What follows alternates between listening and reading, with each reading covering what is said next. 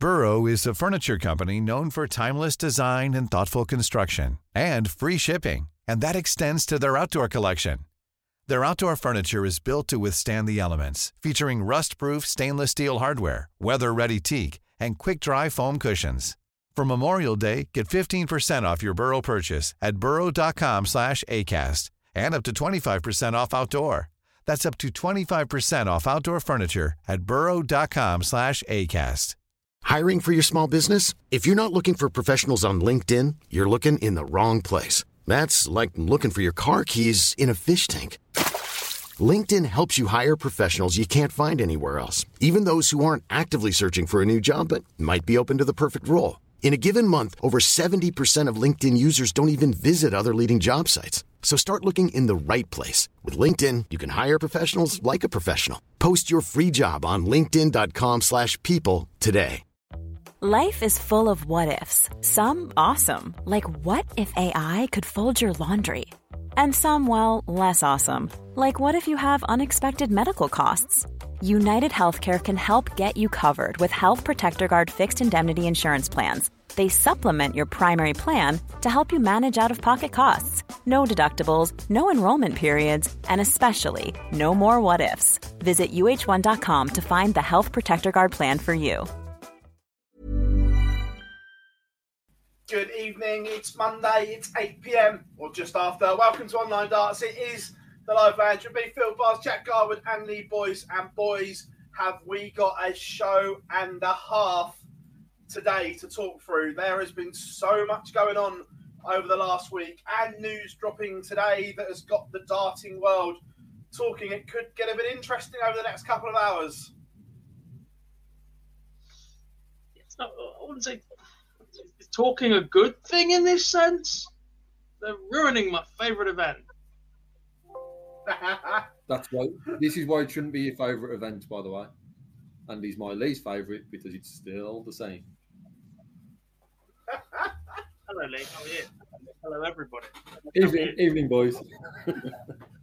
Oh, yeah, yeah. Look, it's, it's gonna it's gonna be good. I cannot wait. Um, we've just shared some links on social media as well, so you guys know what to do. Give it a like, give it a reshare, like the stream, and come and subscribe as well. The chat room is rammed already. Good to have you all on board. Tommy, Adrian, Malachi, Owen is in. Um, Chris, Andrew, how are we doing? Um, James, Craig, Bob's in. Aaron, Tommy, all good, gents. Um, Pack Pack Show, we have got Luke Humphries dropping in. Not exactly sure when it's going to be. He's got the link and whatever, but he only got home from Stuttgart today and he has given up some of his time to come and speak to us as well. What a gent, guys. Yeah. Now I'm going to have the third best beard on the show. this is why I clean shave because I'm not, I'm not competing. So I'm just like, yeah, you know, it's what, it's what we do. Uh, evening, Lendl. Hope you are good. Um, yeah, look, I cannot wait. It's been it's been some week in in the darting world, um, and it doesn't get any quieter either. So much going on um, right now. This week, the Premier League is going to go to the wire. The World Seniors are back at Lakeside. We've got another Euro Tour event, and then just this little event in Madison Square Garden on the horizon as well, boys. That doesn't count. It's more important than the World Cup at the moment, isn't it? Wash your mouth Yep. out, son. Yep. you know it makes sense, Gob. Don't make me go all Jamie Carragher on your ass, Noel Gallagher. Uh, yeah, but Noel was right. So it was Jamie. Who won the league? Ray! I'm sorry. I- Where do you put your trophy for finishing fourth? I don't care. It stopped you not The doing the same- quad, so I couldn't care less. The, the same, the same one as you put for finishing second or finishing sixth. To be honest, it's does in the same place. There's nothing there. Celebrate that. They do.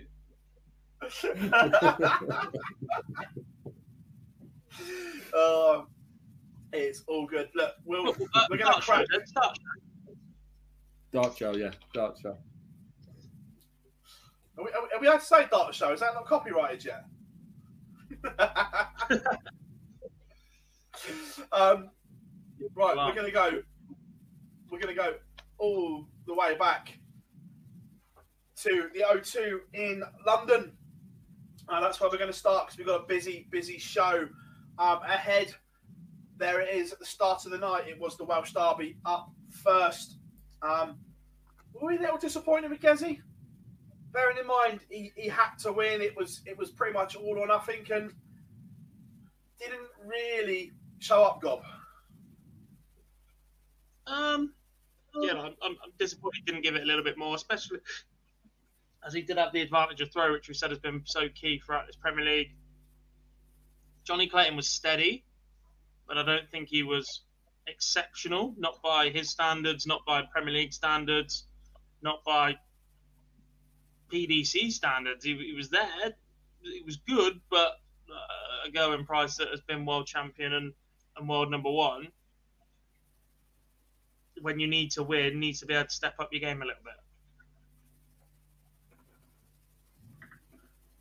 Um, yeah, look, it was yeah, it just didn't quite quite happen. Johnny Clayton did a number on him in that respect, and then Michael Smith has been threatening to do this for a while, Boise, but eventually he's beaten MVG on a stage in the Premier League.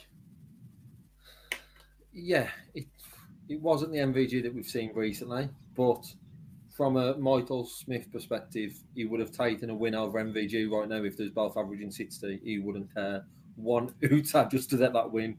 Um, it wasn't great by either, but it was just what Bully Boy needed. We know there's a he was out the running. He needed a, a great run for last Thursday and this Thursday, and results that was why it was near on impossible for him to do it. But to get that win over MVG, to to step in the right direction, even what, even if it wasn't the performance that um, we know that both players can normally do on that stage. Yeah, look, bit of a bit of a mixed few days for MVG, but we'll see how it bounces back. I know we're going to have a discussion on the standard, and again, some of these players scheduling, they may need to look at it as well as part of this argument that we're sure we're going to have shortly. Um, then, James Wade, Peter Wright. James Wade didn't look right at all, Gob, did he? Um, look, massive credit that he's gone up there and, and played, but I can't help but think someone's had a word in his ear.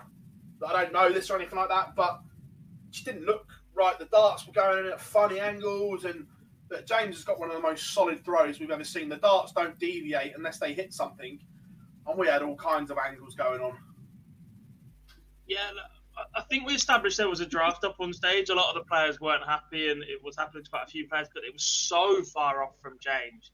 And if you look back at the rest of this campaign, look, Gezzy should not have only missed one week with his hand injury. James probably shouldn't have sat played this week. It- you look at it, and it's looking as if the PDC has said you're only allowed to miss one week in a row. Yeah. which, Um, which is an issue in the previous one. You could miss a couple of weeks and then double up a couple of weeks. But with this format, missing a week is an absolute killer because they miss out on a game. Then you've got a bye going through, so that player might not get their walk on at all in that evening if they then don't win the next game, which we've seen from Joe Cullen a couple of times. It's just not conducive to 16 weeks where you are going to have illnesses or injuries. Yeah.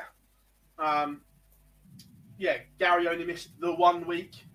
Um, it's just, it might be a coincidence, but James didn't didn't look right up there. Um, and look, Peter's played okay.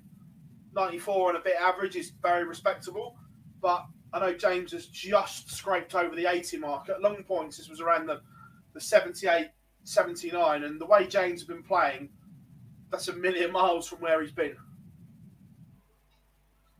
yeah, look, in all the predictions before this, you said even Wadey coming back at, at half strength would have been a test for Peter Wright in, in current form. But look, he, was nowhere near half strength. Looking at that, he, he was absolutely miles off the pace.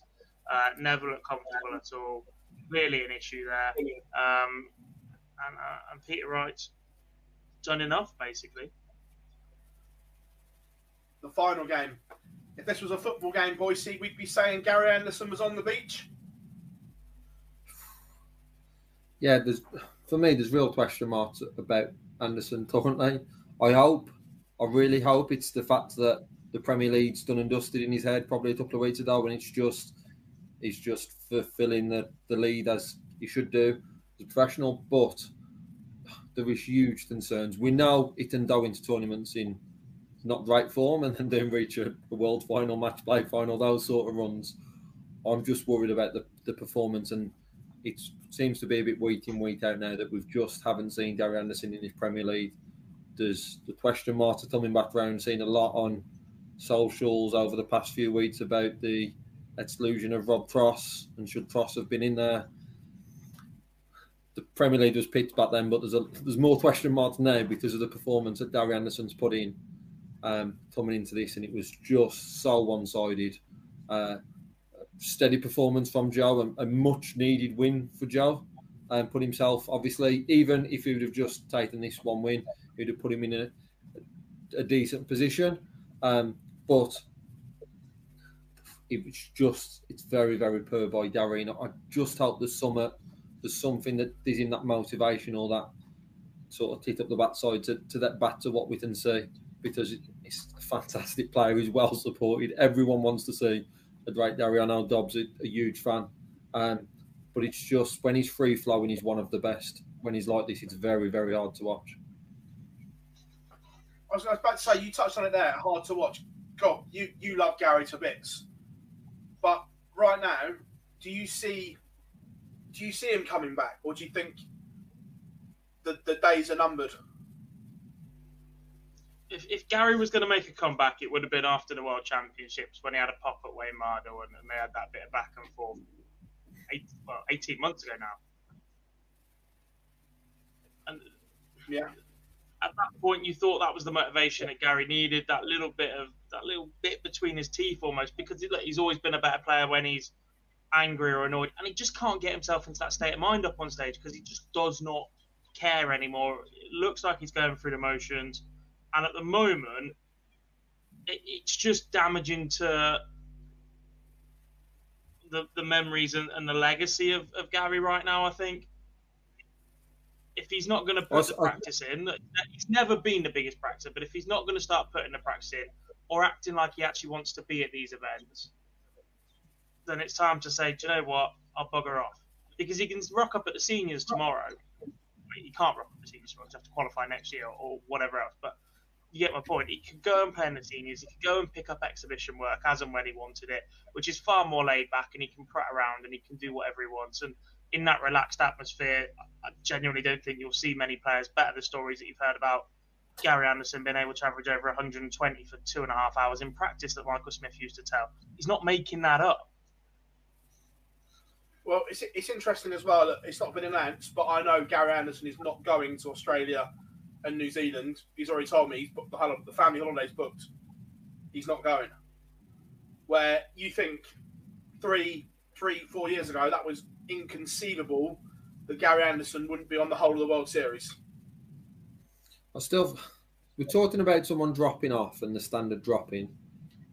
This is from the top of the sport. We're not saying obviously he's he's going to take the fall in the rankings. He's still going to be a top pro if he decides to carry on when, when he's got that decision in potentially 18 months, that's not a worry.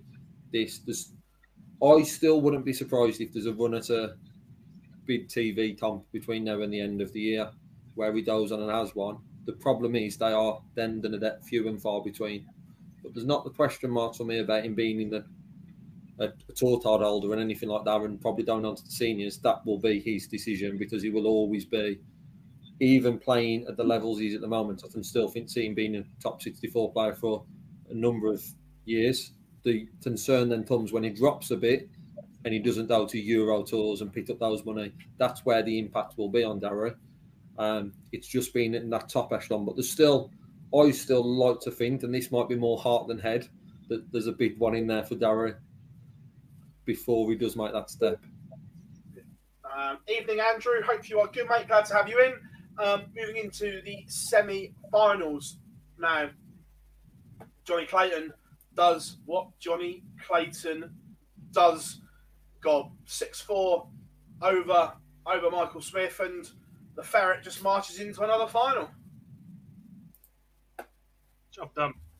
Job done again. And look, it's four, five semi-finals in a row now for Michael Smith. He's getting over that first hurdle, but he's not been able to make the most of those semi-final opportunities. Look, a couple have been taken out of his hands completely, but again, Johnny's there for the picking, mid 90s average. He's got a chance there. Doesn't take it, and now he's got one week left to go and win one in what is probably the most difficult week to go and win because the table is the table dictates the fixtures. You've got the best two players in opposite halves of the draw and, and whatever else around it. That, that just makes it so much more difficult for, especially someone in his position, in seventh, to go and win one. So it, from here, look, don't get over the line there. And what wasn't a great night, by the way. This 97 was the best average of the evening you got a couple of players that felt like they were just going through the motions because they'd already qualified. You had the early exit of um, Gezzy and, and, and, Gary. Uh, Wadey was look, ill, flat, whatever. To not take advantage of three players blowing out like that, Gezzy and uh, Johnny and, and MVG just going through motions because they've already qualified. Not a lot can change after that. Those first round results. It's a little bit disappointing that Smith just can't get the timing right for when to produce that big performance, can he? No. Um, yeah, it's just frustrating. The, the, the, second one, the, the pigs and troughs of Peter Wright, Boise. He's gone from 90, 93 and a half to, to 89 and get to toweling from Joe Cullen. Yeah, it's it's a game that Peter Wright wins he's would he be roughly depend on the final then, but he'd be in a position where Joe the pressure is on Joe then to beat him next week when they meet and go on and win the semi and potentially the final to then get in front of Peter Wright. Now that Dame, even that Dame alone, it didn't really matter as much what happened in the final. It's just a, a sort of winner takes all in that one now. And to put in that performance is is very, very disappointing. Yes, he wasn't pushed by James Wade. He averaged 94, and it was a it was an okay performance. But to then find the level he found, the storing was just off completely. Only six stores over 140 is very, very poor On Peter right now. 180 in there. It's just before the weekend, there'd be big question marks about the level that Peter's at. And once then, this is from where he is the best player in the world, rankings wise, world champion but he's not showing that at all. Um, and it does set up a very, very interesting tie next week. But for Peter Wright, it was very disappointing. Yeah. Also, Gob as well. Interesting that the contact lenses had caused Peter some some discomfort, and we saw the glasses at the Premier League and on the Euro Tour at the weekend. Yeah, sometimes you just need that little bit of a change, don't you? That might be affect him a little bit while he's up there. Look, I, I this is the last show where I will not be wearing glasses for the foreseeable. I, I have to wear them for TV work as of last week. And look, when you're up there, you're having to concentrate on what it is. Maybe just needs a little bit of a change. Did, you, did you just say that Peter Wright might need something of a change? The dog changes constantly, whatever it may be. it's not the right person to make that point. Right. um, and and then from the final, we have the customary picture. The picture. There it is. um, Joe Cullen has set up a showdown with Peter Wright, and at the end end of this, we didn't think this was coming, God, did we? Most of us were saying it was going to be Gezzy that potentially crashed the party, but the rock star has other ideas. He does indeed. And like you said, it is a completely straight shootout. Gezzy's out of the equation. Michael Smith too far back as well It's literally between Peter Wright and uh, Joe Cullen, and, and Cullen hold the aces. Well, I say hold the aces. It's a straight shootout. Cullen has the advantage of throw in that match, so yeah, look, he's got every advantage that he possibly could have from the situation from behind. Wade is guaranteed to be there, but he can drop to fourth. Um, but yeah, only one of those two can overtake him because of the way that the format works. Is that a little bit of a niche thing about the way this final weekend of fixtures or final week of fixtures run? Because in years gone by, James mm. Wade's position in third would be under serious threat or could potentially be under serious threat if everybody just plays one game per night, two points behind, whatever.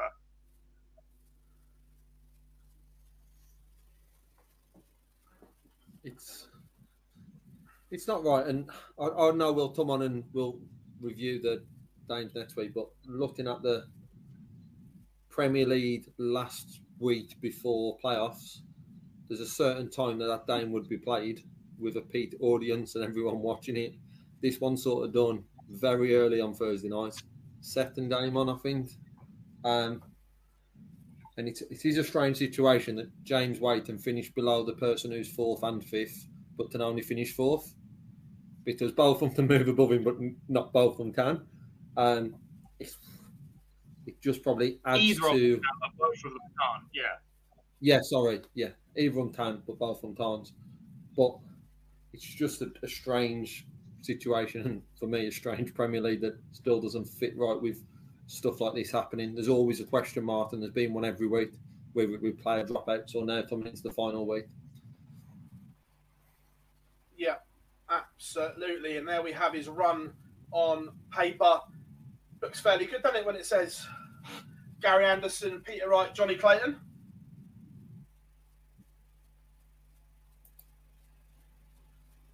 Not not not as impressive as it would have been three years ago, but still mightily good. I, I think all of them runs look good. When you put down three results in a row on the same night against the Premier League, no matter who it is, no matter what the score lines say, it's going to look good. Until you start putting the averages below them on the graphic, it's going to look good no matter what. It'd be definitely unfair to do that on Joe this week compared to some of the averages that we've seen previous, as there wasn't. On both weeks, Joe's won, Jason? to be honest. Yeah. Both weeks, Joe's won, Well, and the week that Gary won as well. But we give we give James Wade a lot of praise on this for the one thing of winning when other players are not playing well, and Joe's done and done it the two weeks that he's done and won it, and he deserves full credit for it. So um, he's in a he's in a great position. He is. I think at the end of Thursday night, he would have felt like he was in an even better position than he is right now because that new equipment from the weekend, spoiler alert, has made a massive difference to how I'm now approaching Thursday night. If you if you offered Joe this the day after he'd won the Masters, he would have snapped your hand off. I think. Yeah. Absolutely snapped your hand off to be in a position where he's got thrown down into a game against anyone to put his place in the final four. And there we have the table boys. 22 points apiece. It's going to go to the wire.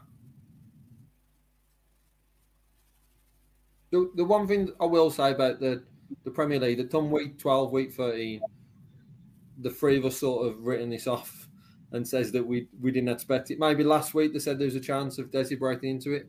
At least we have got the final night with something resting on it. Yes, it's just one game and it's very early on in the night, but at least we do have something of the league table to look at going into the final night when probably up until week 13 we haven't really looked at this table much because it hasn't meant much at all to any of us. There, there, there is that. I'm trying to be Uh, positive about the Premier League here. it's hard, but I'm trying. Um, there we have that one. Um, what did you think, everyone in the chat room, of the Euro Tour? I'm sorry, of the Premier League at the weekend. It all comes down to this solitary game. You know the Um, nightly 10 grand bonus? Is there different prize money depending on where you finish in this league table this week, this year? Correct, yes. Is there, there any incentive for Michael Smith to go out and get more points and go in prize this week? only Apart financial. 10. Um, so yeah, wait a minute. It's I've um, seen it somewhere. so so si- eighth place is sixty grand. It basically is going up in five grand segments up until fifth. And then it's based off playoff results rather than Correct. 60 grand for rocking up and winning five matches.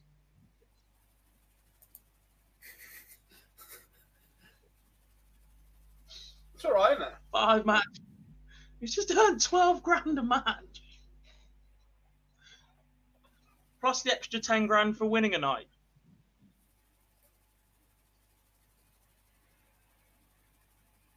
Yeah. So, so actually, he would he, actually he would be taking away more than Michael Smith if Michael Smith doesn't win next week or jump above Gerwyn Price. Yeah. He'll take 17. Smith will take 65 if it stays as is. For winning five games of darts in a year.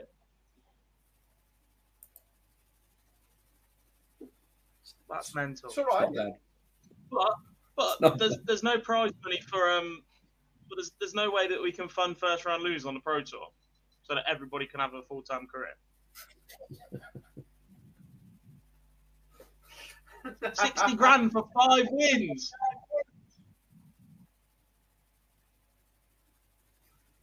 Yeah. Um, right. Can you, one of you boys, fill on the Euro Tour a second because I'm trying to sort out Luke Humphries' technical issues as we speak. Bloody Berkshire. No internet down there. Uh, Euro tour. He's not based there anymore. so- Oh, he's up north now, isn't he? Yeah. And now he can hear everything we're saying about his internet. Hi, Luke. Um, right, Euro Tour started Friday, Friday afternoon. Uh, I guess leaders. You, let's, let's just go with Gilding six one over John Michael. Uh, interestingly, there's no. Gr- Did I see right? There's no Greece in the World Cup. This result might have had something to do with it because he's struggling a little bit. Um, Madars Razma six five win over Niels Zonneveld. Razma accumulating a lot of wins. Look, not the best performance, 87 average from him, but job done over the Dutchman.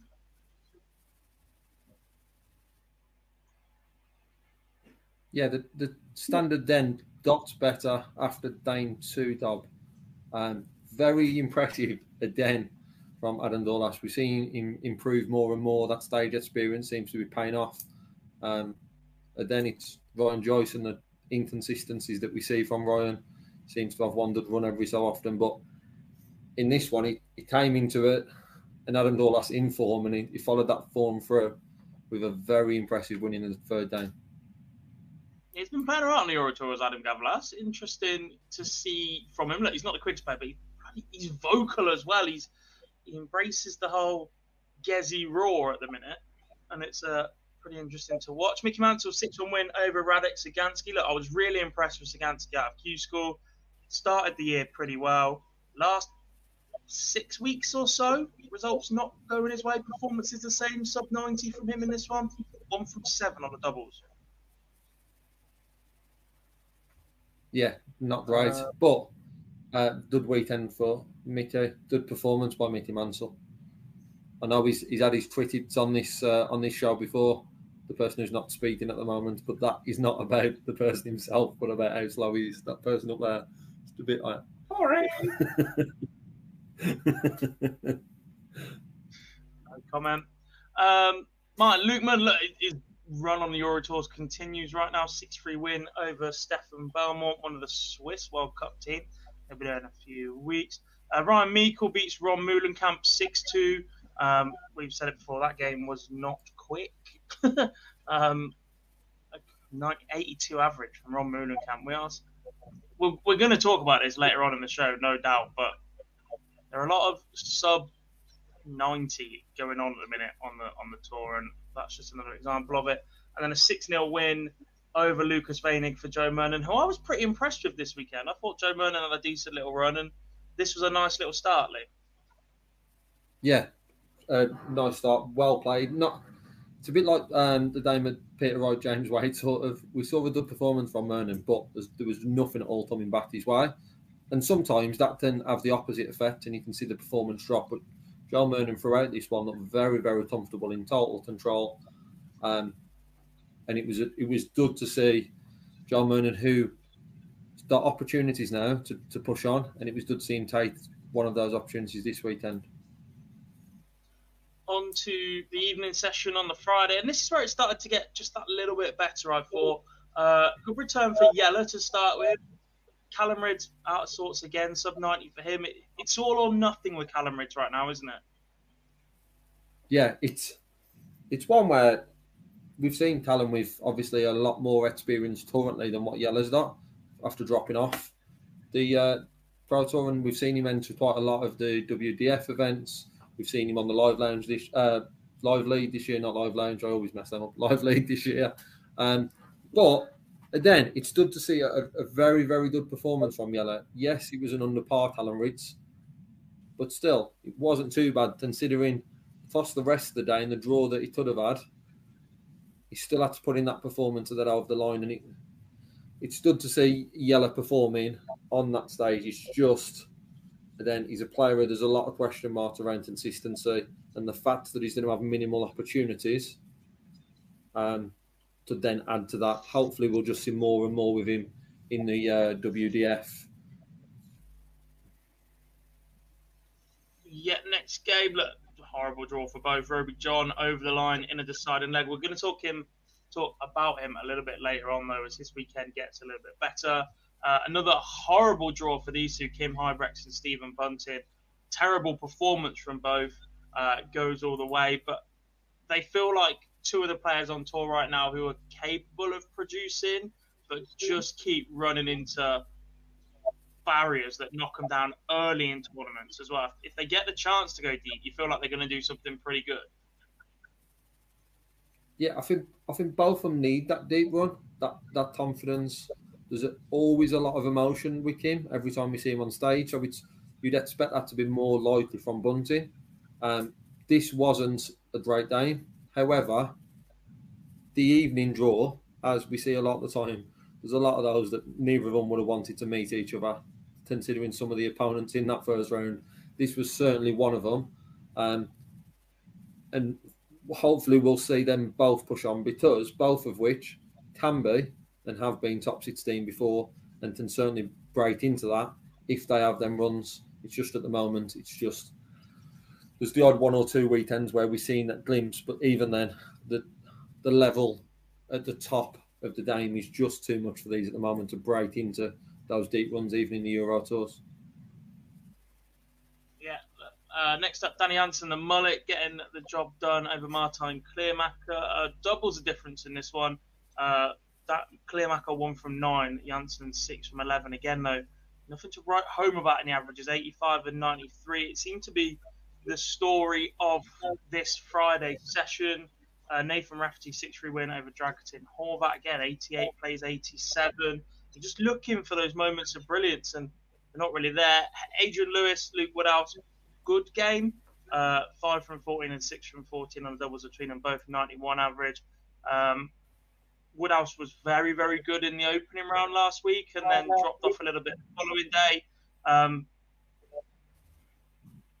it, it's a win that you expect from the Adrian Lewis of old, but given where he's been for the last three, four years, that's a tricky tie for him. And to get over the line last like decider would have set him up okay. I think after watching this, this was potentially a bigger win than his one over overpriced last week because of the way he done it. It's easy at times for AD to get motivated when he's playing the top four, six, eight, maybe in the world. It's these sort of games when he's getting to the, the, the deeper parts of the game where we've seen AD fade away, unfortunately. And for him to get back, these are the games that he needs to get back to winning. And yes, he didn't have a, a deep run over the past two weekends, but there's wins in there for different reasons that can give him that motivation, that confidence. And this was probably the biggest one a recent history, I think that can help AD get over the line. It wasn't a great final led 17 darts, but still 17 dollar lead means your opponent under pressure is that a finishing 15, which at times can be very, very difficult to do. It wasn't a great scoring lead from either, but 180 was key in this one and in that final lead. And like I says, it was just a, a huge win for an AD Lewis who isn't at the level that he can be. Yeah, huge win as well for Johan Engström in the first round, beating Gabriel Clemens, another German a little bit of a slide right now. Uh, Clemens better average by five and a half points, but ultimately beaten in the last leg decider. I'm rounding off the Friday session, Danny Noppert, uh, 6 3 win over Karel Sedlacek. Again, nothing spectacular, 6 from 19 on the doubles, but job done for the Dutchman, who's just lingering around at the minute, isn't he? He's not giving up early exits easily. And when he is, he's just accumulating those, those points and that prize money yeah, spot on. We saw obviously the win early on in the year, um, the Open, but since then, obviously, he's had a newborn into the family. Coming back then and following on and pushing on from that TV win. Yes, he hasn't done on and lifted as much more as he'd like to. However, it's getting to the deeper rounds, getting those runs consistently, getting to the Sunday on these Euro tours not always done it, but still he's always got seems to hold that line in the first round and picking up ranting money, which obviously puts him in a better position down into the back end of the year. Which, as uh, for these players, it mainly starts from Blackpool onwards, doesn't it? So it's big to try and build that up to release the pressure in the back end of the year. It is indeed. Saturday sees the seeds enter. Are we ready, Phil? Uh, I'm struggling to get Luke in one job. just, sack it, right? Me and you, we'll go to Lakeside on our own. So this is me mucking, trying to muck around here. Sorry, boys. That's the intro. I was ready for a wave then. Hello and welcome I'm not, to I'm Live not... Lounge and myself, Jack Gobby Go and Lee Boyce and Phil Bars. It's Monday, it's 8.37. We've already been on the show for 36 minutes, but we're going again. This is this is me trying to find an alternative way to get Luke in, and nothing's working. Uh, let's continue uh, the Saturday afternoon results then. Damon Heta beating Mickey Mansell 6 5. Look, that'll be a little bit of a sigh of relief for Damon Heta, who's been beaten early on a number of times recently. Yeah, and a lot, a lot of double trouble in this one um, from Damon Heta. From the form he was in a couple of months ago, when he was deep in Pro Tours, Euro Tours, that just doesn't seem to be there. Someone just dropped off from his game recently, and we can see that from players and uh, how Damon can play. I'm, I'm fairly confident that we'll see him return to those levels again. Um, and it's just getting it ready for, like I says, the biddens there if he can progress through. This was a difficult one for him against Mickey Mansell, put in a very good performance. Like I says, it was a, a good weekend, even though we didn't progress through to Sunday. Um, but it was just Damon who edged over the line, and it was very much edging over the line. We only lost four seeds all day on Saturday, but one of them was Dimitri Van den Bergh. And don't remember the last time we started discussing Dimmy doing something Dimmy like, if, hmm. if, for want of a better phrase. There was 18 months ago to two years ago, Dimitri Van den Bergh was one of the hottest properties in darts. He was the match play champion. Uh, he, had gone deep. Was it the Slam? The Slam? Yes. Or Grand Prix? Yeah. One of the two. Slam, I believe. a long time ago. I believe. And he was sort of having a decent run on the Euro Tour. And basically, if there was a camera there, Dimitri Van den Bergh was playing well, but he's beaten by Joe Murnan 6 5 last leg decider. I'm just not sure where Dimmy's next big run's coming from right now. Well, it's one we've spoken about, and I'm sure we'll talk about in more detail later on. But I've got a feeling it might help both players, for both Kim and Dimmy, with a World Cup coming up, as if there's something that can spark something in both of those, it tends to be a World Cup and a, a good run or something that sort of start that, you know, we, we've seen it have an impact on Dimmy's run to the match play as well last year. Probably if there is one tournament that both of them players need right now, it is that one. Just someone to give them both that little nudge. Um, and it can potentially then have an upturn because we know the levels it needs.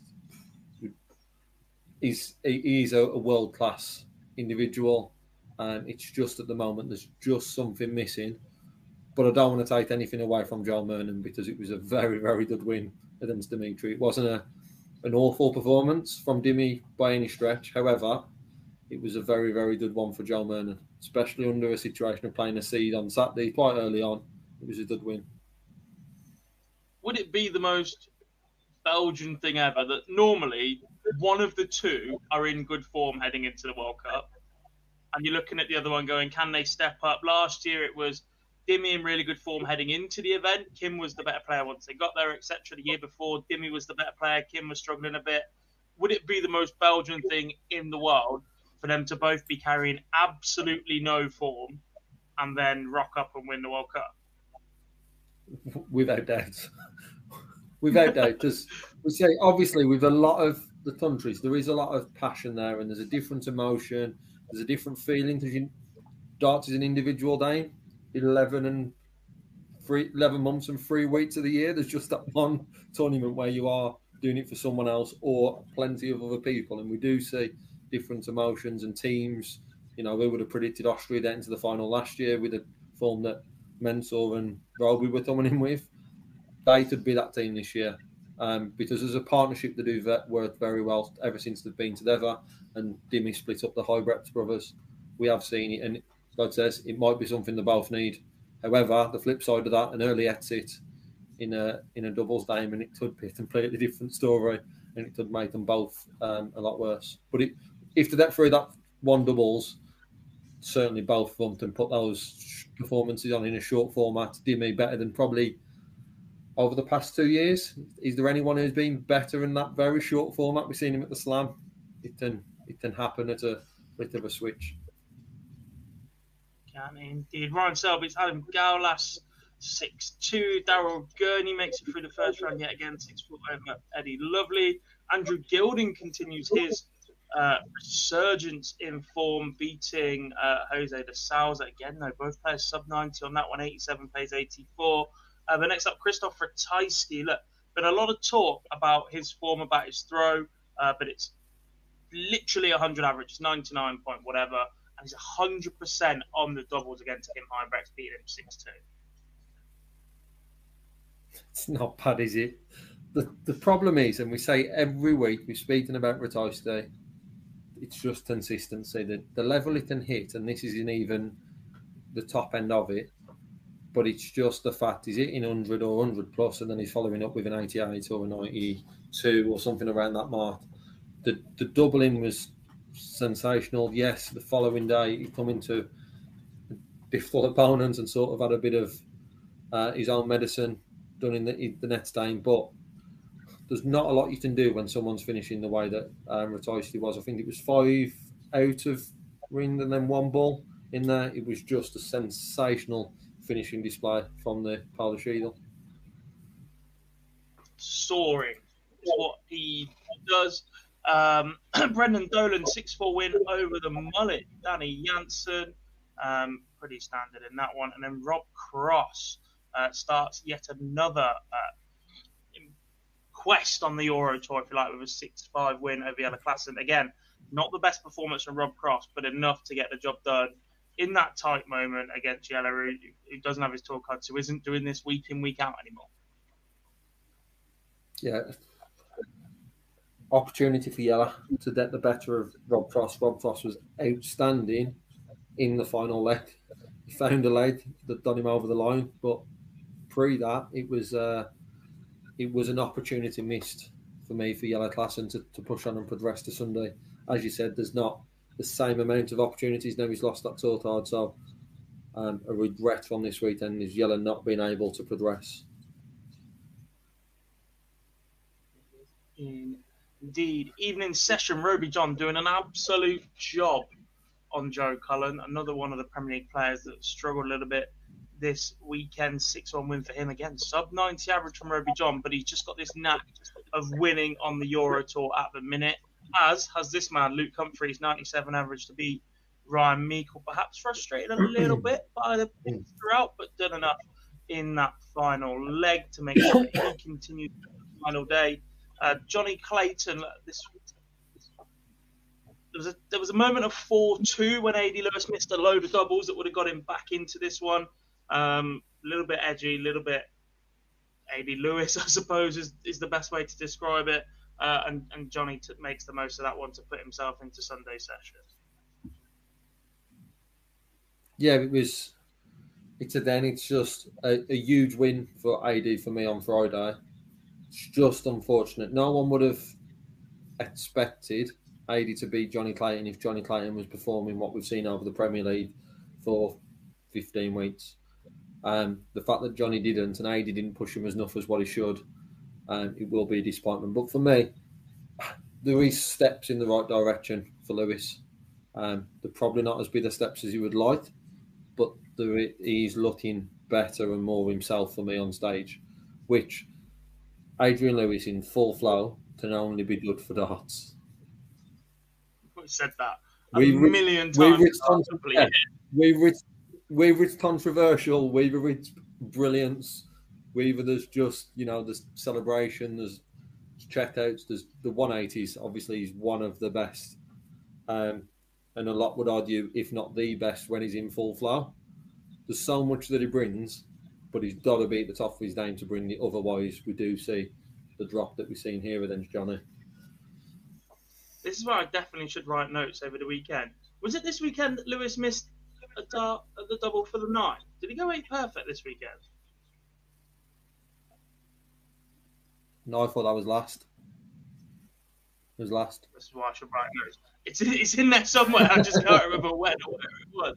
Um, next up, another Premier League player struggling massively. Uh, it wasn't brilliant from Van Gerwen earlier in the week losing to Michael Smith, uh, and this was far from brilliant again. This was a little bit like the Mickey Mansell performance from last weekend, except he just didn't have the scoring power to keep giving him chances. Just one from 14 on the outer ring for Michael Van Gerwen, and Martin Lukeman took full shot, took every chance handed to him, basically six from 16 for his finishing, but he's a little bit further back in a lot of the legs and was just handed them on a plate.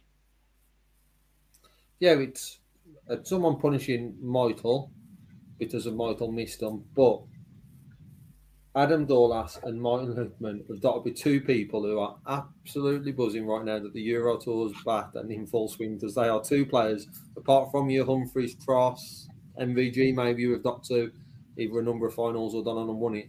Those two players are performing absolute wonders on this. Martin Lukeman, we've seen him play better on Euro Tours but to then come off the stage beating MVG 6 1, which what we've seen from Michael over the past few months. But then it's a bit like Joe Cullen with the Premier League earlier. It doesn't show the averages when it shows the 6 1 result. And Martin Lukeman, it's a great win, if not his best win this year in regards to individual performance. Um, so, yeah, Michael missed plenty, but to be there and punish, it's another step. It's a big win. Um, it's underdog getting through we'll talk about the performance of the big players coming into weekends like this later on, but not nothing for me can be taken away from Martin Lukeman because he's just done and punished, as we've spoken about plenty of times with MVG doing to other players. Same story, pretty much, in terms of enjoying being back, having the Euro Tour back for Martin Schindler. Seeded this weekend in the 16th spot. Uh, 6-2 defeat over Madars Razma. Solid from Shindy as he continues to be on the Euro Tour once again.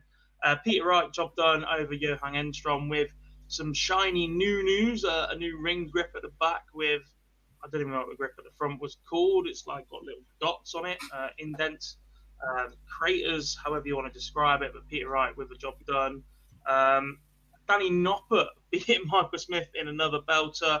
Um, these two, Lee, having a little bit of a, I don't want to say rivalry, but when they meet, they're producing at both ends of the game, aren't they? They had that UK Open final where it wasn't brilliant really from either player, but Noppert gets over the line. Smith gets revenge on the Pro Tour the other weekend. Um, then they meet again here. They're having some good battles at both ends of the scale, performance-wise. They both get drawn into a scrap. It's edgy. It's good. When they're both brilliant, they're both on it. They don't give each other any mind games or anything. They just play the game. Yeah, we've got the the top dame at the moment is MVG Johnny Clayton. For me, when you're just facing two people together and the quality of game we see, whether it be the drama, quality, all that, this is probably the next one on the on the tour at the moment that always seems to provide a great performance from both or a similar level from both. Um, in this one, it was probably the best quality on the Saturday. Um, hard to argue with any of the others really that Sean has both players performing as a tan, and I think there'll be plenty more between these two because they seem to get the whatever it is, they seem to get not always the best out of each other, but they always seem to compete at the same level. Whether smashed in 100 plus or mid 90s, they always seem to be there. That it's a tight game, um, and it is a very very enjoyable watch. It is indeed, as was this final game. I thought Nathan Rafferty, with arguably the performance of the day, 101 average from the youngster, defeating Dirk van Duijvenbode 6 3. Uh, plenty of maximum, big checkout, decent finishing stats from both. But the youngster getting the job done over Dirk, massive, massive result for Nathan Rafferty. Yeah, highly spoken about individual young lot of talent, and it's another one. These these experience, what people have missed with Euro tours, are, are going to help certain individuals, and Rafty's going to be one of those who. It's hard to take because playing someone like Dirk with that wart on when you're already stood on stage can have an impact on how you play your game, without a doubt. There's a crowd right behind him early on, um, and we can see that. But it was a it was a sensational performance from Nathan Rafferty to beat Dirk, who seems to be um, getting better on TV, uh, getting more back to where he was in uh, COVID times. So great win for Nathan, but I love that walk on. Absolutely love that walk on. He's got to be the first player. He's got to be the first player that I can think of who's already on the stage before his name has been called out. I don't think I've ever seen it before.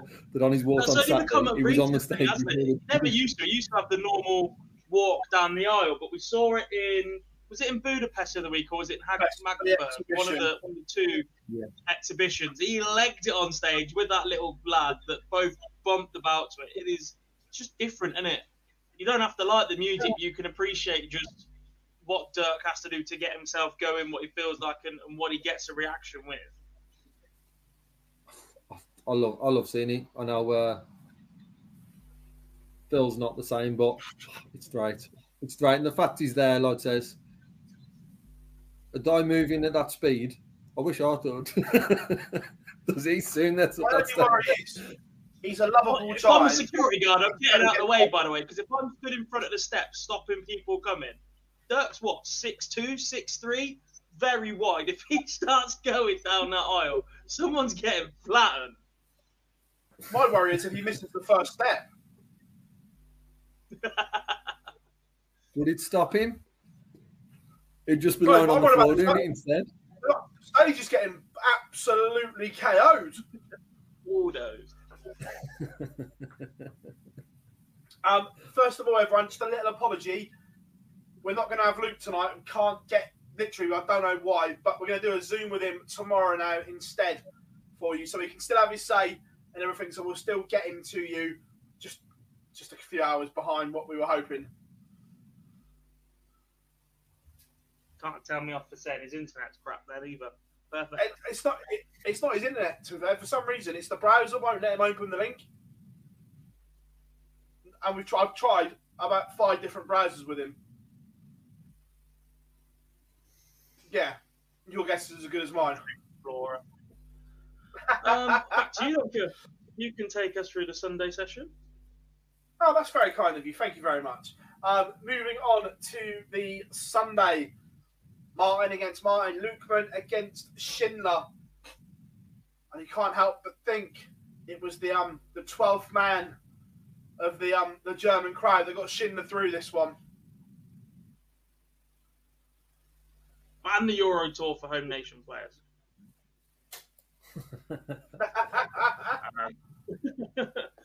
Um, was, was, wasn't their best, um, but Schindler wins in a deciding leg. There's a theme here. Another deciding leg. Damon Heta beats Ryan Searle 6 5.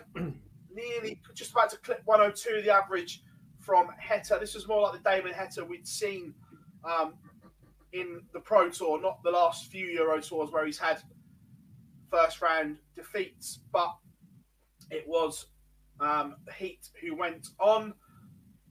This this was a, a weird game. Um, Rowby John, Rowby John was just nowhere near his best in this Euro Tour. God, but found a way to win games. And again, 6 3 over Super Chin, averaging 88. I mean, you'll take it and you'll run with it every single day of the week, but there is concerns about just how often that level of performance is winning games at Pro Tour and Euro Tour level right now. There has to be. We're gonna we're gonna come on to that shortly, but yeah, look, there, there's something not quite right at the moment. Then another very good game, this one, and when you look at the numbers, Boise, Christoph Ratajski's averaged 106 and a half and lost 6-4 to Bobby. Yeah, sit, uh, sit. Ratajski on it Saturday, add it back to him on Sunday. There was just a point in this, the, the, the finishing at 4 2 down when Rob Cross pinned treble 18, double 18 with Ratajski sitting on 80, and then followed up the um, the following lead with a 170 was just it was just there's something there that just shown it was Tossi's game. Ratajski, I think at the point was 12 points in front of him at the average. I think it finished about seven or eight, but it just showed those moments. And cliche like saying right things at the right time, but it was those two legs that, that, that just spun that round in the way of Rob Cross to then do and um, push on because there were two massive leads and two great checkouts. What a celebration yeah. as well! I haven't seen I haven't seen that sort of emotion from Cross on a stage for quite a while. He always shows a little bit, but when that 170 dropped, there was an awful lot. And when he got over the line at the end as well. Uh, yeah. How do you hit a ton every every leg, or an average a ton every leg, better than a 140 every leg, and chuck three 180s in there and still lose 6 4? Yeah, bonkers.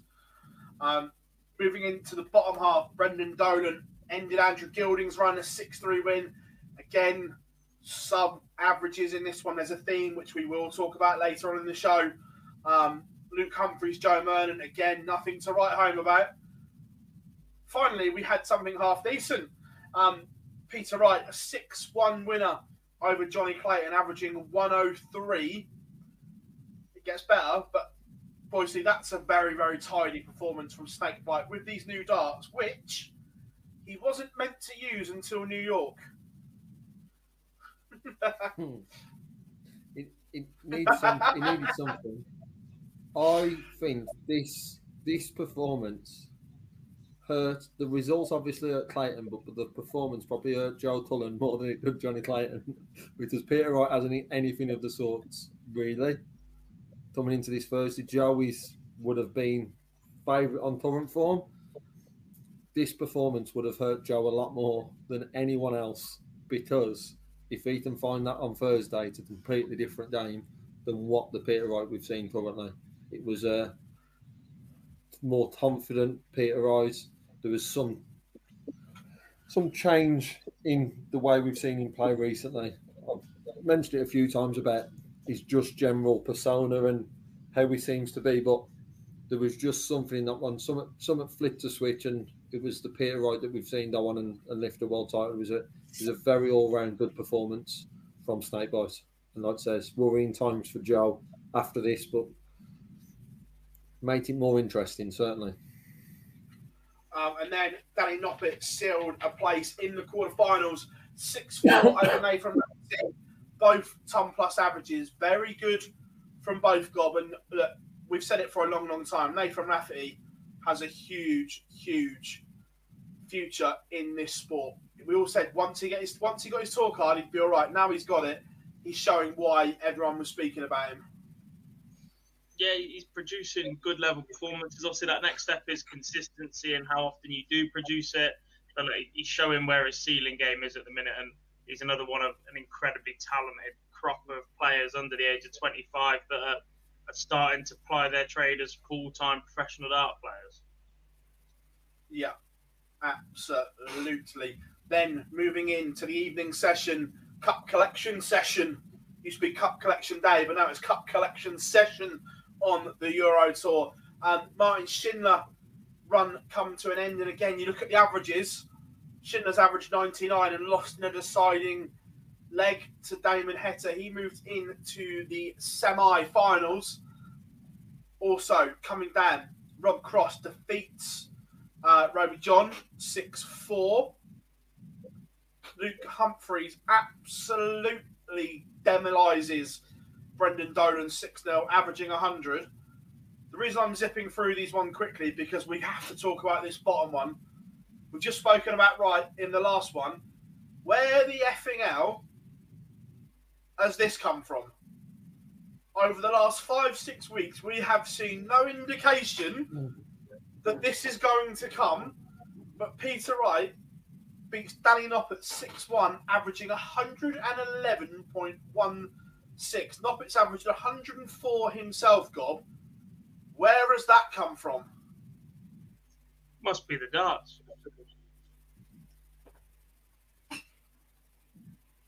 Must be the darts. If he goes on now, qualifies through the Premier League this week, goes to New York, picks up the title, returns and wins the Premier League in a couple of weeks, all with these darts, they are going to fly off the shelf because everybody's going to think they're magic. Yeah, they'll they'll fly off the shelf and then not be used again by Peter. You know how it works. Um, Dropped it. I'll tell you what, by the way, if I worked in marketing for Winmore Red Dragon, I'd have to wear like a crash helmet constantly. Because every single time they do something for Peter Wright, he goes and breaks it early, changes his mind too quickly, or you can't push. I'd constantly be walking around, smacking my head against a brick wall. At that point, you just need some padding. to be fair, I, I was chatting to the guys over in South Wales. Um, these darts have actually been in the making for a long time. They've been tweaking, testing. So this design and dart has actually been in the making for a long, long time. And this is how they've got them to. But like I said, they were meant to be the New York dart, but they've come out a little bit early. Um, I dropped a dropped a message on our WhatsApp chat at Thursday. He was handed them half an hour before play on Thursday.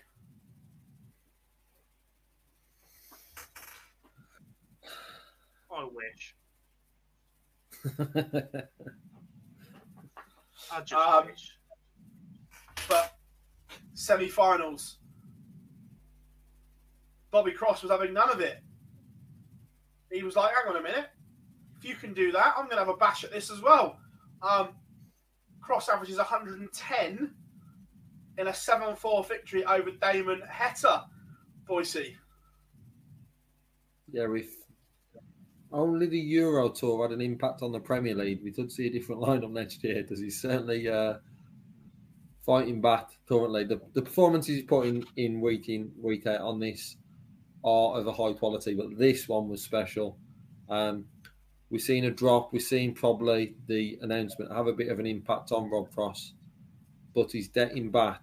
There is signs that we are seeing Cross at a level of then. And normally, when Cross is at his best, it's normally those 18s that have been absolutely punished. I talked about one of the checkouts that he done against Ratajski, the 90 out. But that the double 18, when that's on, we know that Cross is on. It's normally a, a telltale sign of how good he's performing when he, he's pinning them in for fun. Um, but it was a, a great performance from Rob Cross and not a lot that Damon Heta could do. Spoke about him dropping off currently, but there wasn't an awful lot that he could do to get into this one. Only had six opportunities at a double. One thing we often speak about the, the Rob Cross action this weekend it looked amazing that there was that snap in, in the action. We all know the dart is quite loose in his hand. We, we, we know that. But that snap was there and they were just sitting up perfectly to attention all weekend. And that's the Bobby that won the match play, the World Championship. When the darts are pinging up straight like soldiers, like they were, standing to attention, he's dangerous. And just think, he's won everything that he's won. Spoiler alert. He still hasn't won a Euro Tour event. That's mad. The fact he's won the European Championship, by the way, without winning a European it's just the fact you've won, you've won the match play, you've won the Worlds, you've not won a Euro Tour event. It's one of of dart's little anom- anomalies that's just absolutely brilliant. And I've just had a message through as well. Um, speaking of Mr. Mr. Rob Cross, Rab is watching us as well. Good to have you on board, Rab, as always. Um, just drop me a little little message. Um, second semi-final, um, again, Luke Humphries take a bow, averaging 108 to Peter Wright's 99 in a 7-4 victory. Job. Tidy. tidy, tidy indeed. Um, not a lot you can do about that when when when Luke Humphries turns up that only fifty only fifty percent on the doubles as well. Averages 108. And at this point in the tournament, by the way, he still hadn't hit a ton plus checkout. He'd made the final without hitting one. Mad. Um, moving on to that final, spoiler alert, because the picture is going up. Um, but what a final it was. It went all 15 legs both of them averaging over the ton mark. Luke Humphries takes out 108 with Rob Cross sat on tops. That is a hell of a set of stones from anyone, Boise, to do that when your opponent is is there waiting to put pants and you do that. Yeah, it's unbelievable from Luke Humphries to go back to back in these Euro tours to then do it in that against the throw. There was just that one. We spoke about how how Doug Cross's throw is or has been this weekend. Just that one downfall, that 43 second or third visit, just seemed to have a bit of an effect and seemed to lift Luke a little bit more. But to then go out in on that 108 with Cross on tops, and let's be honest, I think if Cross would have had them three, we'd have expected him to take out those how well he's played. Same would have applied if Humphries would have been on tops and it'd have been the other way around. Um, so it's a sensational performance from Luke, but a lot of credit to Rob Cross to though back to back weekends. As I said, all the praise to Luke in regards to winning these back to back. But for Rob to now go back to back in Euro Tour finals after still not winning one, it's a lot of confidence. And if you can carry that on when we enter the, the July onwards and we see this form, there's got to be a TV tournament winning there if he continues to play the way he's because he's playing too good at the minute, especially when we're seeing a few of the top players not maintaining that level week in week out. There's opportunities there for Cross, as there is for the man on our screen now, who continues to impress. Yeah. Just, just uh, hope. Just one thing, Luke. I just hope it's not impeding too soon this year. I just hope it's not the case because we know that the back end of the year has an impact, a huge impact on the start of next year on the Premier League, which is where Luke is aiming towards and he's driven towards. Just hope he can continue this because we'll see some top quality finals as this one was. Look, after this weekend, the order of merit, um, Rob Cross is 10, Luke Humphries is up to 13. But again, because the way the ranking is done right now, in that top 10, for me, both of these two are playing better than Dimitri, Jose, and Gary. Right now, these two are showing mm. top top 10, top 8 form. Easily. Yeah. I'd, put, I'd probably put Danny Noppert in that conversation as well. Maybe just a, just a tier below them, but I, I don't think he's a million miles behind these two. No, I, I, I agree. Um, and but before we before we move on to start previewing, obviously all this week's action and stuff like that, it, it's a very topical thing, and it was spoken about on Twitter an, an awful lot over the weekend. The overall standard right now, we've seen it more and more in the Premier League. The, the Premier League used to be the the elite, and we used to see these massive averages week on week. But on the Euro Tour and the Premier League, we are seeing more sub 95 averages and knocking down even sub 90 averages. God, where, where are we at, at the moment? And are we in a bit of a, a reset period? Because look, the standard 2016, 17, 18 was off the, the scale when we had Phil towards the back end of his career, but still doing bits. Michael and Gary going at it. Where are we right now? I think there's a little bit of lack of motivation, maybe, because there isn't that one dominant force right now for everybody to chase. Everybody's like, there's a lack of urgency from everybody else. There doesn't seem to be anybody that's got that desire and that level that they can just go out and, and dominate the field like Phil Taylor did, like Van Gerwen did, like Price did to a certain extent, where we've had that little bit of a changeover. Pete Wright likes tinkering. Gezzy has his favourite events, his preferred events, and they aren't the Premier League. Um, and there is an awful lot of darts right now. The Euro Tour's returned incredibly frequently at the minute.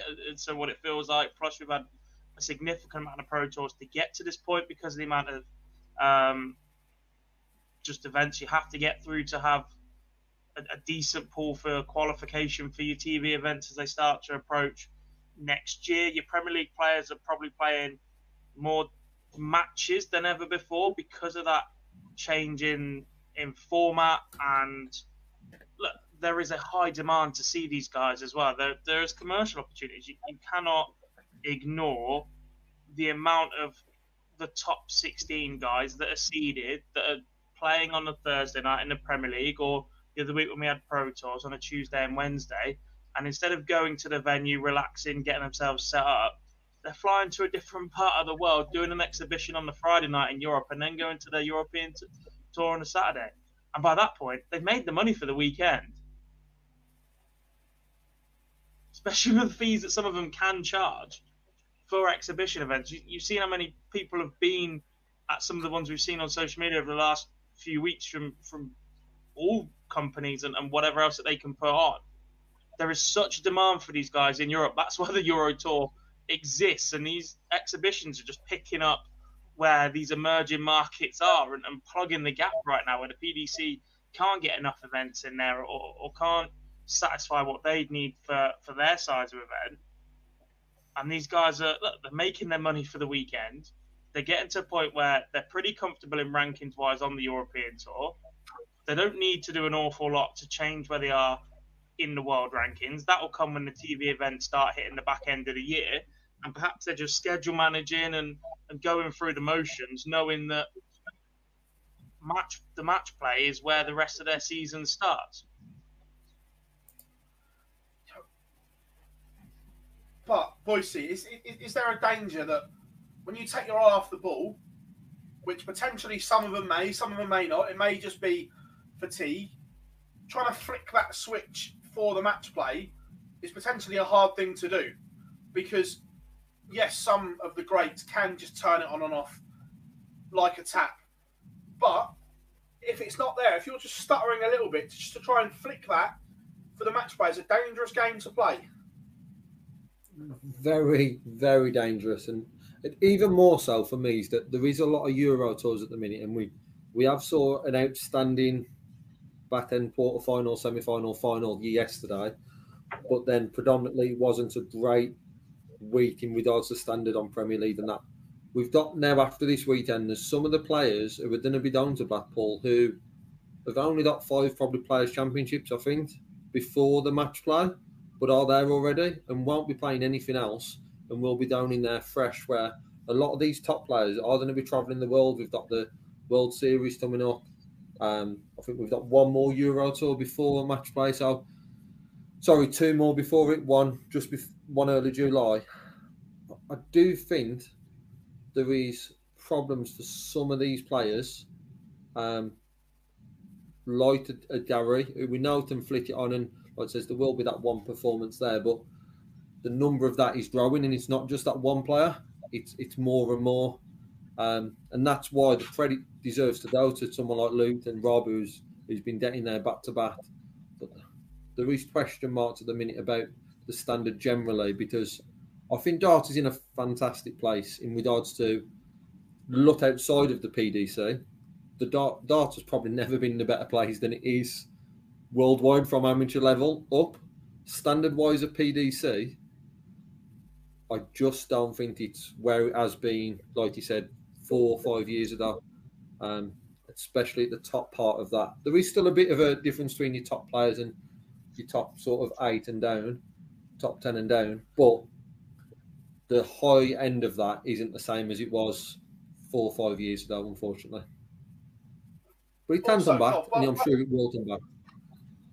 Whilst we're on this subject, though, is is it a coincidence or is it linked that you look at Rob and Luke in particular, because they're the, they're the two that are thriving right now, that one, they're not playing Premier League. Two, they're not doing all the exhibitions. Yet, yes, they've done a, done a few, but they've not done the amount that the, the others have got. And you look at the likes, Peter Wright has been ill, Gezzy injured, MVG inconsistent, James Wade ill, Gary just Gary, Gary. right? There, there, there's a there's a theme here that the ones that are trying to do everything and cram everything in are flagging and, and getting ill, picking up injuries. Yet the ones that are managing their schedule to a degree, but not trying to overkill themselves, are thriving.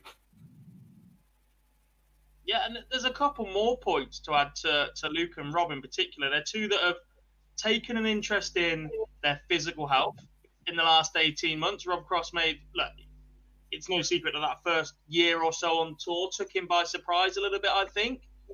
And after the oh, World oh, yeah. Championships, he had that lull for six months, and he gone, actually, I need to sort it out. The, the change in Luke Humphries from when he was when I was competing against him on a development tour to now, the amount of weight he's lost, the way he's opened up about mental health is is superb. So it's absolutely no surprise that those two who are looking after themselves are in a lot better position than some of the top guys as well. And they've got points to prove. They both feel they should have been in the Premier League last year. And while the well, rest of the Premier League is stuttering here, there, and everywhere. One of, them, one of them should have been. There's no question about that. Yeah. And just just to add to that, when we talked about the, the performances, just looking at the calendar up until the match play, there's two Euro tours and five Players Championships for Rob and Luke other than that, the calendar is full of events that neither of those will be competing in, whether it being a World Series event, whether it being World Cup. All these are going to add to it. And we're coming in fresh, these two are going to be in a very, very good position. Yes, Luke would probably prefer the match play to be tomorrow because of him having back to back weekends and him in outstanding form. But there's a lot of these players who are going to be travelling the world in the next eight weeks where Luke and Robton prepare as well as wanting to prove a point puts them in a very, very strong position. Yes, they'd both rather be in New York, I'm sure, and both would rather be in a Premier League playoff final. But actually, looking at the rest of this year, it's not a bad position for both of them to be in. Well, you think about all the air miles that the, the Premier League guys in particular are racking up, and the fact that the World Cup is before the match play this year, plus the fact they're doing uh, Holland, America, and Scandinavia as well before Copenhagen to Berlin, Copenhagen, to Edenhausen, the World Cup, to Frankfurt. Yeah. Let's think back a couple of years ago. Phil Taylor withdrew from one of the World Series events. No, he didn't. To he make sure. He, he had a stomach Phil Taylor withdrew knowing that everybody else was racking up the air miles, and how fresh did he look at that world match play? How jaded did everybody else look? There's already. Okay, okay. Phil was ill. Phil was ill, which worked out in his favour because he was fresh for the match. James Wade just happened to be in Vegas and had his visa all sorted out. I'm sorry. yeah, it worked in Phil's favour as as the official line went, and completely. how much better did he look than everybody else that had had to do all that? You think about the fact some of the players are already saying they're tired, picking and choosing on Pro Tours, or picking and choosing on Euro Tours. The next couple of months are the events where they're handpicked by the PDC. Saying no isn't really an option for these guys now because we've seen with Michael Smith in the past, we've seen with Adrian Lewis in the past. If you speak out or say you don't want to do something, the chance of you getting back there takes a couple of years to do, no matter how marketable you are right now. These guys have got to go and do the air miles. They've got to go and do the World Series. They've got to go and do the World Cup. Oh, I, when Adrian said no to Australia, I don't think he's played a World Series since. Exactly and that they've got to go and put in all these air miles for the next few months, traveling. Plus, look, the World Series, as much as they may not be the biggest thing here in the UK, delayed darts club, hashtag whatever, why are you tweeting at the same time the results are going on? That's literally the biggest concern in the UK. The amount of press and media these guys do while they're in these countries, they're on a three day press packet before they even pick up a dart. I've seen the media schedule for New York ridiculous. Like great, but they are everywhere. They've got they've got media at the Eiffel at the Eiffel Tower, at the Statue of Liberty, Rockefeller, um, you name it. They are going there. They are absolutely everywhere in New York promoting the sport. And like you say, yes, the World Series isn't appreciated in the UK and it's laughed and it's mimicked, but for gr- growing darts, the World Series is absolutely huge. But I, look, I agree with you, and there's no coincidence that, that Johnny Clayton and obviously Luke's not even there, but he's having this weekend off. Johnny Clayton is missing Zwolle. I, am still amazed that on the list right now for Zwolle this weekend, the top three or top four are all going. I'm, amazed that, that, that they're doing it. Still time. They're still before yeah. the, the finable period because they can still chuck extra home nation qualifiers in. So Ah, they right. One of them, if not two of them, can't because I know one of them. Their flights for New York are set. They are flying Monday from Amsterdam to Lisbon, Lisbon to New York, because they couldn't get back to London to fly direct in time. So they they booked their flights. So uh, certainly one of them is committed.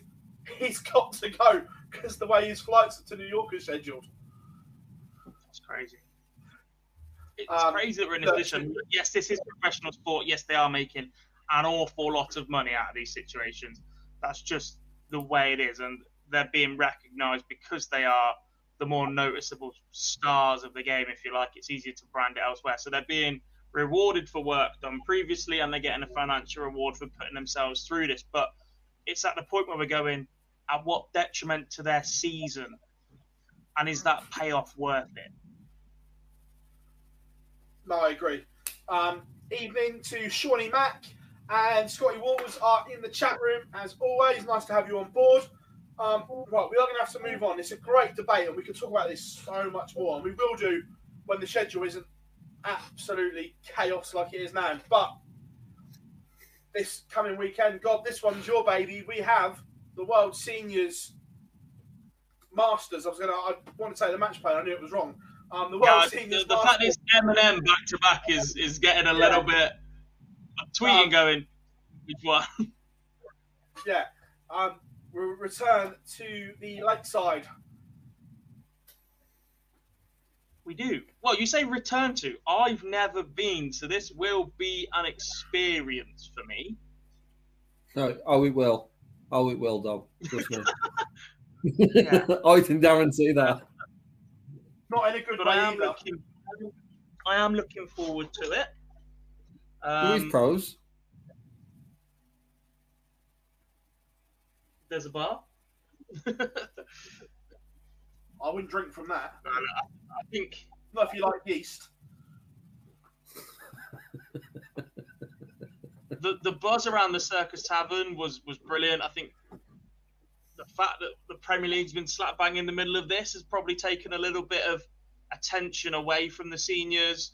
Um, but the fact we've got this, then we've got a week off, then we've got the Reading qualifier for the uh, match playing whole. The next few weeks is going to be a lot of attention on the seniors, especially once we get a trophy on this one and, and the attention that comes with, it, with a TV tournament. Um, really, really looking forward to it. I think the lineup is great. Um, all three players that have qualified through the qualifiers that I was at Reading at. Um, are more than capable of going on to win this trophy. And there's there's plenty of stories underneath this. Look, Painterverse Thornton was a semi-final last time out. There's a potential that it could be first round if Painter can beat David Cameron, who was at the Lakeside what four, five weeks ago, competing at the WDF World Championship. The fact he just nipped across, qualified, and then disappeared again. He was paying for Ubers between Lakeside and Reading uh, to get there and back on the Friday and the Saturday. Uh, qualified didn't to do so again on the Sunday, but yeah, looking forward to that one. Be good to see Colin Monk back on TV. Uh, Bob Anderson, Keith Deller. I just want another moment from Bob Anderson. That 180 was the moment of the tournament last time. Um, absolutely brilliant. Um, but I'm expecting big things from Keith Deller. Put a lot of practice in last time, but it wasn't match practice. And this time, I know he's been back to play um, Super League. He's playing a lot more local competitions as well. Um, lots of best of five stuff, um, which should set him up nicely for this. Uh, short set, cutthroat, got to be on it from dart number one. Uh, Terry Jenkins, Richie Howson is an absolute stormer of a prelim round for the right to play Trina Gulliver. Um, and to be honest, whoever wins that, I can see going deep enough to potentially even a semi final from there. Um, Martin Adams is. I'd love to see him fully fit. I'm a little bit concerned about the leg that was playing up a little bit last time. Struggled in the live league in his appearance after that. Uh, he'll play either Roland Scholten or Wayne Jones. Um, looking forward to that one. Lisa Ashton, Tony O'Shea should be a really good game. I think Lisa is in a better place now than she was uh, at the Circus Tavern. Uh, John Lowe, Wallace should be pretty interesting. And then Phil Taylor takes on either Paul Lim or John Part. That's a tasty, tasty little part of the draw there. Um, Paul Lim, the, the fans vote winner, uh, which went down really well as well. So, yeah, look, really looking forward to a trip to the lakeside and what could happen over the three or four days. I'm traveling down Thursday lunchtime to make sure that I'm there in good time. Lee will be joining me Thursday evening. Traveling There's a chance for the first time ever. No, it can't be because we will be hosting the Fallout Bar together in the same place somehow. Yes, like we will. Because that's just the dedicated professionals that we are. Correct. I like that. If there is alcohol available, though, we, we might help ourselves, but you never know. Yeah. um, yeah, we're gonna we're gonna try and run it together in the same room and have a have a conversation about it. Uh, we just got to set up. I'll bring my webcam. Uh, see what we can do with it um, and go from there. It's not so, a bad. It's not a bad night to have the first Fallout bar to Dev considering yes, there's photos on one day, but not a bad one to have. But back to the seniors, Dob. A few questions just in the chat room, and I would touch on them yes. later around TV coverage and format. Right. Trying to get all this in graphic format, which is why it's not on social media yet. Uh, it'll be on BT Sport in the UK. Uh, that was announced a long, long time ago. Uh, it's staying on Sport One in Germany, and the rest of the world will be via uh, pay per view once again. Links to come later in the week. Um, format, let me just get it up for you so I don't make a mistake. Uh, we are returning to set play best of three legs, which is the old Masters format. And because of that, we're playing slightly more sets than we did at the World Championship Uh, per match, but I'm just getting the big fan of the best of threes, like the old Masters. It is best of threes. I'm just getting it so I know exactly which rounds. I'm pretty sure the prelim the first round and the quarterfinals are first to four sets. The semi-final is first to five sets, and the final is first to six sets, best of eleven. Yeah, that's correct. Yeah, look, I, I, I, I like that. Um, there's some some interesting potential stories in the draw as well. Look, we know it doesn't always work out that way, but who wouldn't love Martin Adams, Phil Taylor in the semi final from the bottom half and the, the, the top half is again wide open. And again, in, in, in the chat room, Henry, how dare you? He makes it sound as if I was causing trouble. How dare you, sir? How dare I you? pretended to listen. I, I pretended to listen to him for seven days. um, so, early predictions for the seniors. Who are you going for, then, boys? You know what? This this is worse. Now we've seen most of them. Because last time it was a bit of a if he turns up or if he plays like he used to or he does this, like the the taught of the performance that Phil put in and he's taught afterwards. And we've seen him. Was it last week in an ex- exhibition in Germany? Is Germany he was. Yeah. The standard in the World Seniors for me surpassed what I expected. But if he can maintain a 94 throughout, it puts him in a great position.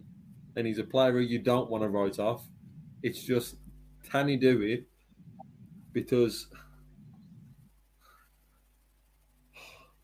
I, part of me thinks there's a there's a repeat, uh, repeat of what we saw before. It's just hopefully that injury of Martin Adams isn't as as bad or it's, it's done. I'm not sure of the, the state of Martin currently with his leg.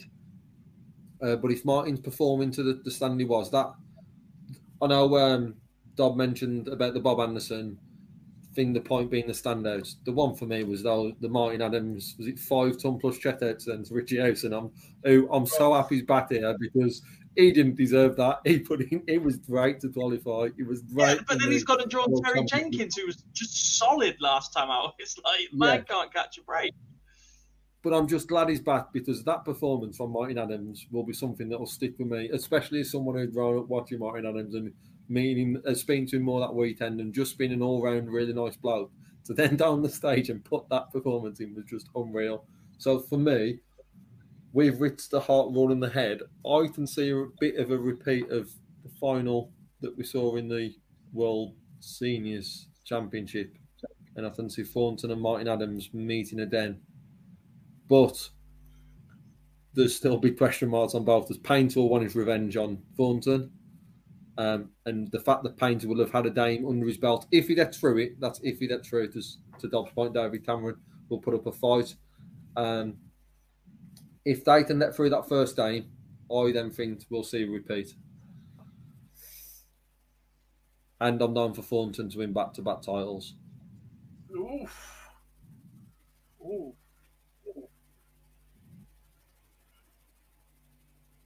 Where are you going, Gob?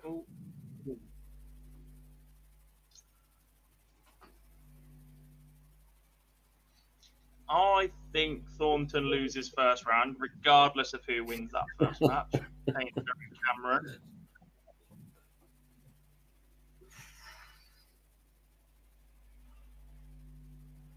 Bold. I think the winner of that beats Colin Monk and is in the semi final. I think the winner of Terry Jenkins or Richie Howson makes the semi final via Trina Gulliver and Keith Deller.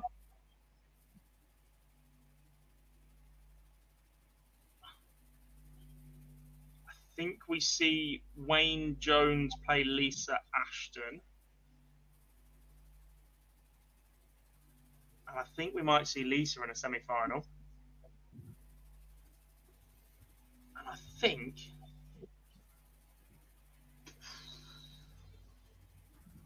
Think we get a seven setter between John Part and Phil Taylor, and I'm just not sure which way it goes.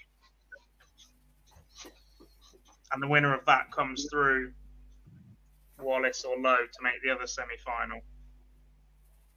against Lisa Ashton. I to that seven setter on Friday night, last time on. I don't think it helps the fact that John Part would have already played. Where sometimes it can be an advantage, but if it does seven sets, I think it does.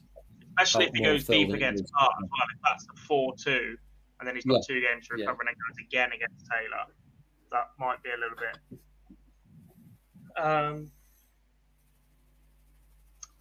but I am going to back.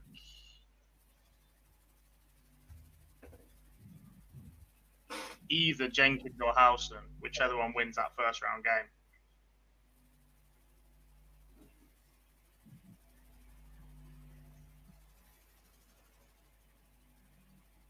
Someone sitting on the fence. Right, so I was going to say, do you, want, do you want some tweezers to get those splinters out? The look on Phil's face says he's between three players as well, so don't give me that, Baz. No, no. Phil's right, between I'm glad I've just sat there. He's well happy. I've Phil's between 18. seat. He's away with it. Don't then start piling on. No, no, right, mine's, mine's comfortable. So, Thornton will play.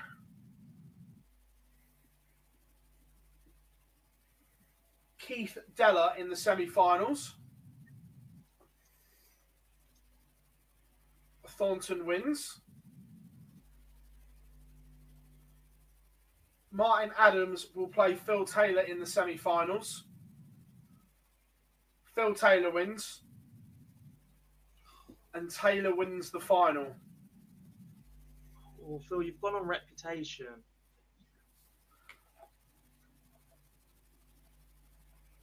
I've not. I've been chatting to Phil on WhatsApp, and he feels good and he feels ready. Can I just add to that? I know his results from last weekend. If your prediction is right, Phil, and we still Phil Taylor Martin Adams in the semi final, I'll be happy Sunday Sunday evening, whatever happens.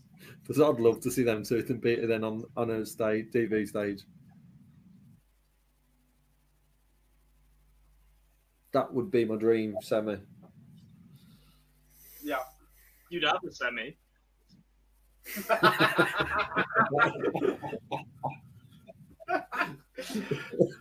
um, uh, this, this, this is um, Friday, Saturday, and Sunday. Uh, Shawnee Mac thinks there'll be a Taylor backlash. Um, Paul in the fans pick. Yeah. Um, so that is that one. Um, Phil, before we move on, can we get someone to come off that fence and tell us who he thinks he's going to win the? I guess a good point. Well, team We- is I want a not- winner. Not it's going to be the winner of this one. Who wins that game? Richie Howson wins the title.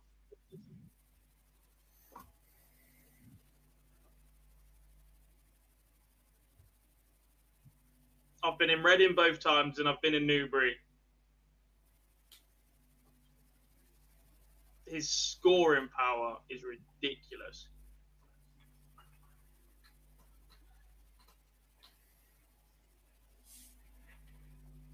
Yeah. Uh, Machine 180 says, "How much for the winner of this?" I don't. I don't know, Gob. Do you know what the prize money is for the winner? I don't at the minute.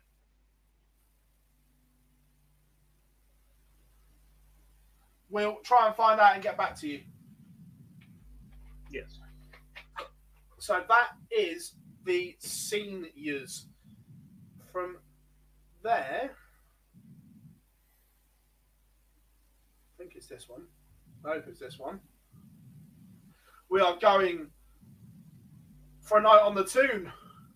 Thursday I night is you- the last. I was hoping you was gonna, you was going to press that, and like Luke Humphries was just going to appear, and whatever you've been trying to do for the past half hour just happened, and he was sat there on his settee watching TV.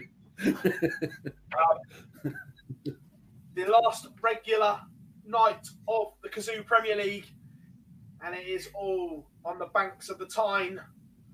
But who will it be? We know the top three, or we know three or three of the playoff places. All will be decided. But let's go through it. First up, Gary Anderson against Johnny Clayton. Chat room, get involved with this as well. Can any of us see Johnny Clayton not winning this one?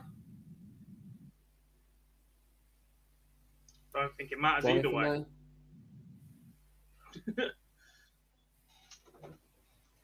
Oh, I'm not, I'm not saying it matters. No, with the throw, going through the motions. Although that being said, he was sort of going through the motions last week. He lost with an 80 something average on the Euro Tour this week.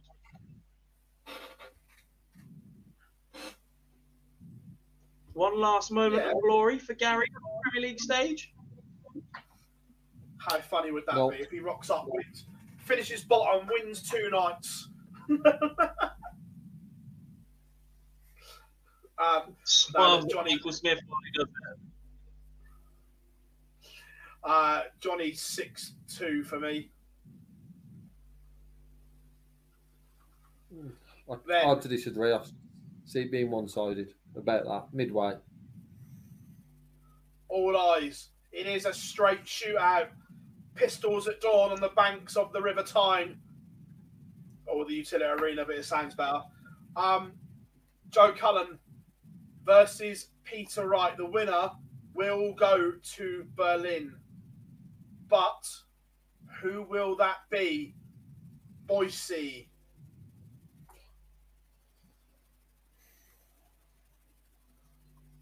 Not a clue. Um, Peter Wright edges it. Six four.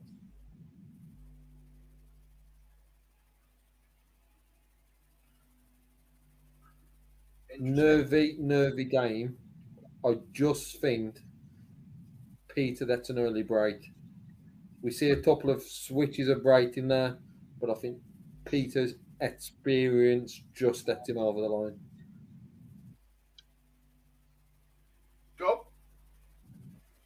Yeah, I've got Snakebite as well. That this weekend's just something that that little bit different. It, it's all on the first couple of legs for me. If, if Cullen starts slowly and allows Peter to stay in the match, then then Peter wins. If Cullen reels, if Cullen goes three 0 up, job done. I, I don't see Peter fighting back. It'll produce a couple of legs, but I just think Joe will be able to keep him at arm's length. The Fat Right will need two breaks to get back, etc. But yeah, anything other than Cullen leading 3 0, and I've got Peter Wright all day. I'm going to stick with the statistics. I'm going with the man that has the darts. I'm going Joe Cullen just because I think having the throw has been so pivotal in this Premier League as it's shown. And the Rockstar having the darts. Also, Peter's going to have to find something or do some or do the same as what he did on Sunday um, I don't know what that was, but whatever it is, he needs to do that again. Um, it, no, I'm going. I'm going Joe. Battle, battle of the Michaels up next, and again two players that, that will be going through the motions. I thought M- MVG's interview on Viaplay on Thursday was interesting, where he said he had no motivation. It was a dead game because he was already at Berlin. Uh, an interesting take, Gob. Yeah, the dark thing is, this one's exactly the same, if not more now, because last weekend he still could have got ahead of Johnny Clayton. There was only a six point gap at the end of the night because Clayton went all the way to the final. There was motivation for MVG to go and finish first. There's no financial reward for it, but you know how precious he's been over that spot for the last decade almost, and now he just refuses to let anybody have it for so long. That battle with Rob Cross that went all the way, does us taking off him, hurt him an awful lot. Um, but this week he, he can't go anywhere. He literally can only finish second. It's a case of turn up, do my job, get out of there, get on the road, and be ready to go because he's just got that busy week coming up. Playing playing less games for Michael Van Gerwen on night 16 is the best thing for him. But there was also a difference before because you get 25 grand for topping the table. Now you don't get anything. That was always his his, his motivation was that 25 grand bonus. Where now you don't mm-hmm. get anything for topping the table. Which is why last week So he was like, yeah. 10 grand for winning this, but doesn't mean an awful lot when you then got to go and play Euro Tour for three days, where you win 25 grand if you go and win it through the same format on the final day. And then he's got to travel and get himself to New York anyway. Yeah. But who wins? Smith.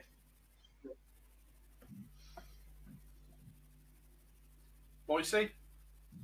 MVG. I just think I get Dobbs' point.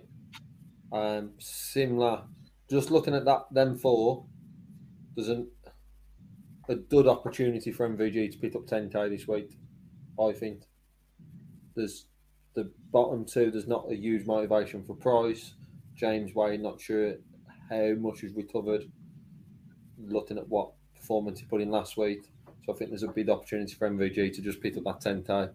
I think I can see probably in the first game being a bit edgy, but I think if he gets them through that, couple of games for ten thousand pound.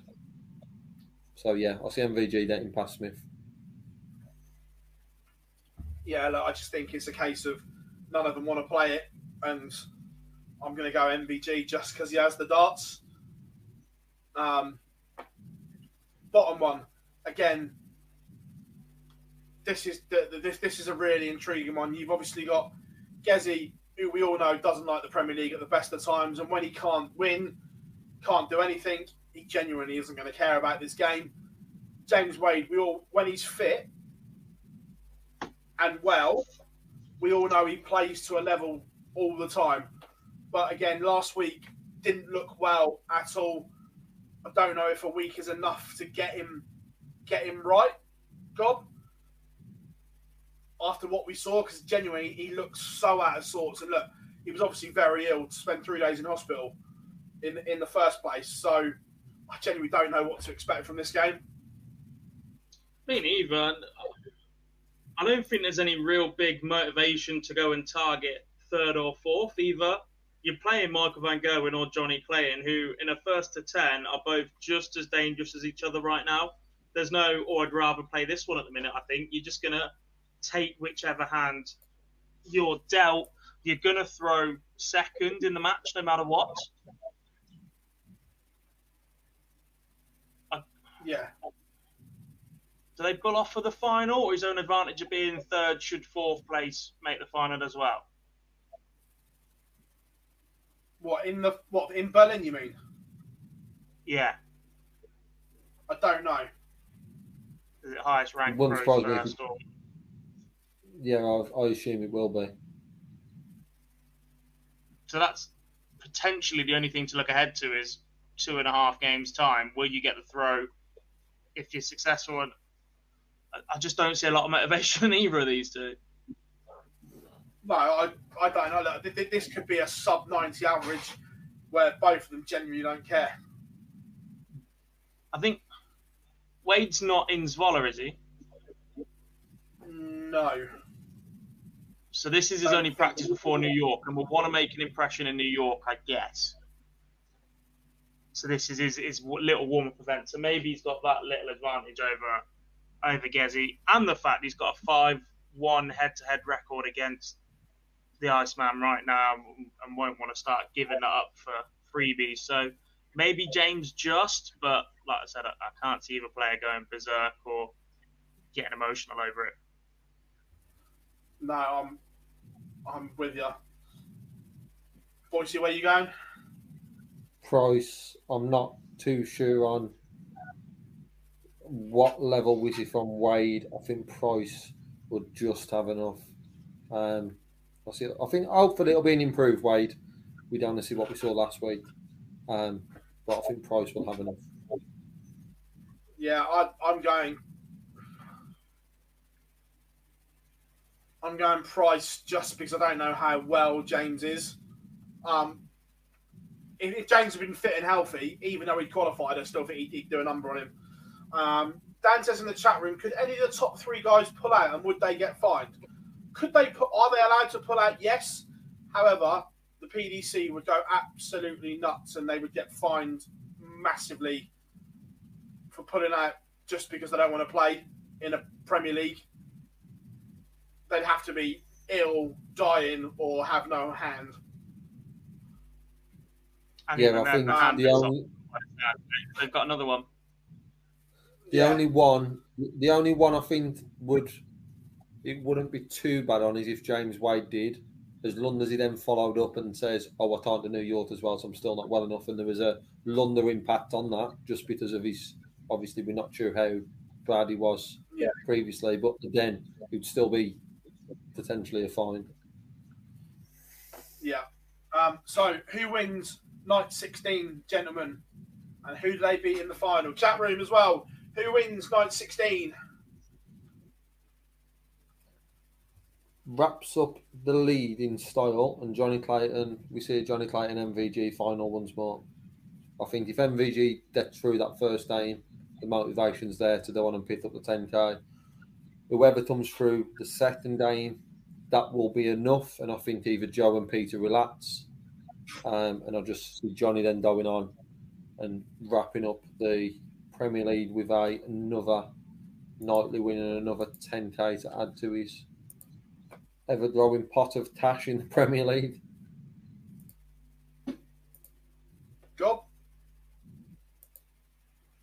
I'm a hopeless romantic. Last chance saloon. Michael Smith.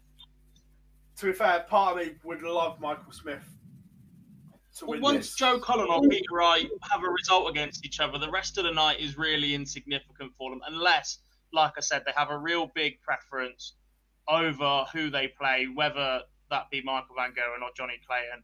And at the same time, if James Wade goes and puts himself in a semi final or a final, it's irrelevant what they do anyway. They're staying exactly where they are.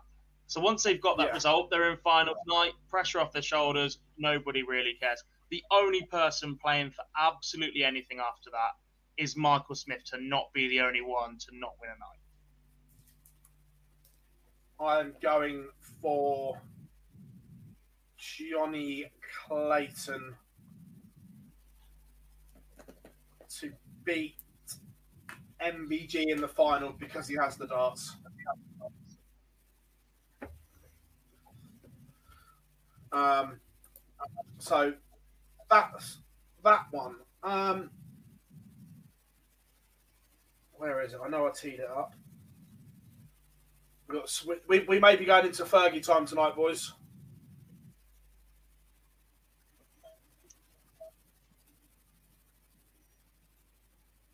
This one caused a little bit of a stir this afternoon, gents. The nations, notice not the teams, just the nations, were released today. Gob, I know you're um waiting to go. Um, look, there is there, there, there is one that I think that most thought would be there that isn't. Is France? Yeah. Especially given the year that Tricole's had, Labra being on a pro tour at one point this year. He sort of emerged out of nowhere, but when you've got two players like that, a lot of press around Tricole after his run to the WDF World Final. This, along with the World Series, for a while has been about commercial viability as much as playing ability. And when you've got a market ready to burst with a player who is gaining headlines like Thibault Tricole is right now, to not take advantage of that seems incredibly daft, in my opinion. Because if Tricole fe- filters out for the next six months, doesn't get his tour card again next year, or whatever, isn't quite in the, the forefront of everybody's mind, you lose a little bit of that impotence that you could have gained by including France this time around especially when you look at some of the teams that haven't really been that effective in the past. Depending on who plays for them, I'm still yet to see anything special from the Italians. The, the players we've been excited about in the past, your Sergio Krasen, uh, Daniele Petroni, and a couple of others, they haven't made that Italian team yet. They're the ones that have gone furthest at Q School, etc., but they're yet to make that Italian team. Um, I'm looking at some of the Scandinavian countries, Finland, Denmark a little bit. It's just all a little bit uninspiring right now. And look, I know Matt Porter promised us changes next year. You sat down with him in the Premier League a couple of weeks ago, yeah. said it's too short notice to make wholesale changes to this event. I just think that that makes this year, given the, the lack of inclusion of anybody new, this year already feels a little bit flat. I tweeted earlier, it feels a little bit Premier League right now. We're talking about who should be there, who shouldn't be there. We the overwhelming opinion is that people want to see more pairs matches, and you're only guaranteed that in the first round. And given the inclusion of some of these teams that have been incredibly uninspiring for the last five to ten years, it feels a little bit like we've seen this before, because we have seen this before effectively. And when you look at the top players that are potentially going to be missing as well, your form players in the world right now, Luke Humphries is up to 13 in the world rankings now. Collins 11, Michael Smith up there as well. But you're going to get Wadey. Rob Cross won't be in that England team. Uh, Simon Whitlock isn't playing the way that he has been. Corey Cadby's back on the scene, but nowhere near at that level to take over Simon Whitlock's spot. Belgians are struggling, as we've said already. Brazil, we've sort of seen that before. If it is an emerging market, it's an incredibly slow burning one. Um, Canada, a little bit excited for them, and the Czech Republic to a certain extent. Happy for them. Gibraltar, not sure who's playing for them this year. They got a couple of youngsters, and I've also seen um, Dyson Parody back in contention this year. But again, they're, they're not about to go and make quarterfinals or semi-finals. I don't think. Hong Kong a little bit uninspiring. Hungary didn't pick Patrick Kovacs, who's been a WDF online champion and arguably one of the better players that they've got. The Italians we've mentioned already, and it, it, I'm just still going. That's halfway through, and I'm picking holes in it. The Germans, I presume it's going to be Clemens and Schindler now. Just Schindler. yeah. My some of my issues as well is there are teams in there that don't have tour card holders, and there are yeah. nations that have been yeah. left out with tour card holders. Yeah. Croatia being the absence of Croatia, who have a tour card holder, is a little bit of a joke yeah. considering that is how the likes of Portugal got added to the event. It, it's well, sort of been I, the PDC's mission over the last couple of years that every country that has a tour card holder gets snuck in here, especially when it's someone as valuable as Jose de Sousa was at the time, etc. To not put Croatia in yeah, when they have I, a tour card holder, just a little bit that. I, I, don't get that. And I, I look at it, obviously, Switzerland, you've got Stefan Bellmont doing bits, doesn't have a tour card. Who's going to play with him? You say doing bits. Didn't you yeah. lose with an 85 on Friday? Yeah, but he, he's, he's won a challenge tour this year. He's qualified for Euro Tour. So doing bits, I I stick him in that in, in that bit. But who's going to play with him? Um, I think it's Youngans or something. Yeah. Um, Portugal. Yes, Jose is very good, but I'm guessing it'll be was it um, Rafael Marquez or Jose Marques again? Jose Marques, possibly. Again, does he bring anything to the World? Does he bring anything to the World Cup? The Brazilian number two, whoever it is, not going to add an awful lot. Um, excited for the North American. But again, I, I, they're really... one they're one crap draw away from nothing. Again. Yeah, I'm I'm, I'm interested I think in Canada and America. Yeah. Well, who's I'm, playing for I'm, each? Do we know? Is it Jeff Smith, what, Matt Campbell? Yeah, Jeff Smith. Yes, yes they're both top holders. So it'll be Jeff, yeah, Jeff Smith, yeah. Matt Campbell, and America will be Jules Van Dongen and Danny Baggish. Baggish. That's not the most exciting either. Because they're tour card holders. You can't. Yeah. Don't get me wrong. He's, I would have Danny Lauby on the American side, but you can't. He's, he's Baggish. He's Baggish confirmed, as obviously we know he travelled home recently well, he's, he's playing in New York. Right. He played a CDC event. He played a CDC event oh, last right. week. Yeah. So, I just yeah, want to if I- he's I- travelling I- back to Europe for it. I, I, I would guess so, but yeah, um, Hong Kong offer very little apart from the Asian market at the moment. They haven't played any competitive darts because there's been no PDC Asia tour, which is which is a concern. Um, Finland, how, why? Marko Kantele's a hero. He's also boring as hell. The biggest They one for me is the add Croatia one. Over More than the teams that aren't. yeah, more more for me than the France is the Croatia one. Yeah, we've seen what Thibault's done, but the fact that we've got a PDC tour title holder from Croatia, but they haven't got a pit, is more of a. I'm more surprised with that one than I am with France. I didn't expect France to be in. Yes, with a revamp and maybe opportunities in the future, but we've got a tour title holder who is playing on playing week in week out on the tour, but he's not representing his country at the World Cup where other countries are. Doesn't have the right feel to it. When there's a number of Yeah. nations who haven't got one,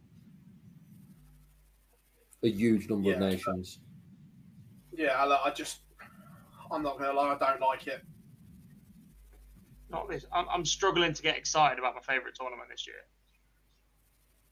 It shouldn't be your favourite. Yeah. Um,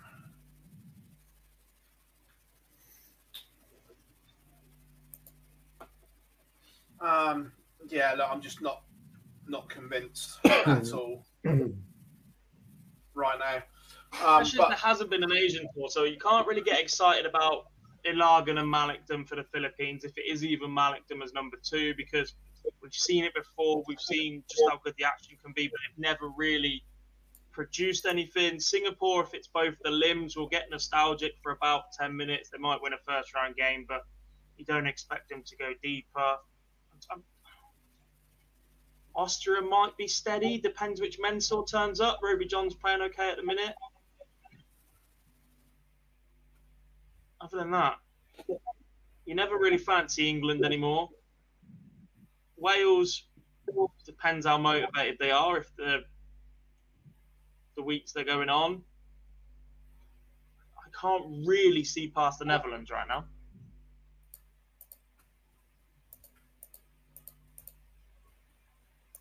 Is it Dirk or is it Danny? Annie, Danny, yeah. Yeah, I, I can't see past the Dutch right now. The fact I said that before I even knew which one of them two was playing just says how much further ahead of everybody else they are, I think, right now. yeah, yeah, I'm, I'm, I'm struggling, and and again, with the two-year ranking system, there there are players that are playing much better than the the other number twos at at the moment as as well. But that's for another another day. It's going to be interesting. You've got social media talking, that is for sure. Um, right, we are going to do, we're still going to do question times. Yes, we're going into Fergie time because there's been so much going on today. Whilst you guys get your questions in, have we missed anything in a week of darts, boys? Probably because there's been that much going on. Um, there's been a Um, couple of things that we don't think massively about. We Champions have- Week for the live league uh, tomorrow. beat me to it, Dom. Oh, So Just- if you'd like to get the speaking of lineup ready, and I'll get everything else ready. On the, on the live league, how good was Nathan Gerben this week? Oh my god, absolutely unreal! An average of over a ton on finals night on Friday for the whole night. hmm So if you want to get the lineup ready, uh, the WDF Nations Cup was won by England. Uh, the men's was, I think the women's was, as well, and the youth was. I think Luke Littler did the absolute sweep. Don't think he lost a match, and also won the final game for England in that one. Noticeable that the trophy still has BDO logo on it, so maybe Des Jacqueline's going to try and nick that, whichever one of them they've taken it home with them. Um, but if you read my mind, I've, I've just retweeted, I've just, I've just quote retweeted Josh Richardson's Josh Richardson's tweet saying, "Don't show that logo off too much, mate. It'll be getting reclaimed." Yeah. Uh, so there's that one. Uh, the JDC Advanced Tour finished this week, uh, and it was won by Henry Coates, who topped the order of merit. Uh, Luke Littler was second or third. Uh, the JDC Youth England team, by the way, is again going to be Henry Coates, Luke Littler, Leighton Bennett, and one other. I can't remember the lad's name, um, but it just looks ridiculously stacked. Um, once again, um, have we missed anything else?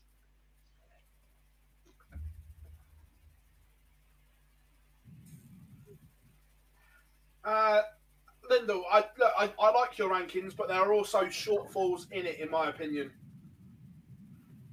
I like the I like how it moves, but I don't like some of the calculations the way it's done. Oh, Friday night. We missed Friday night.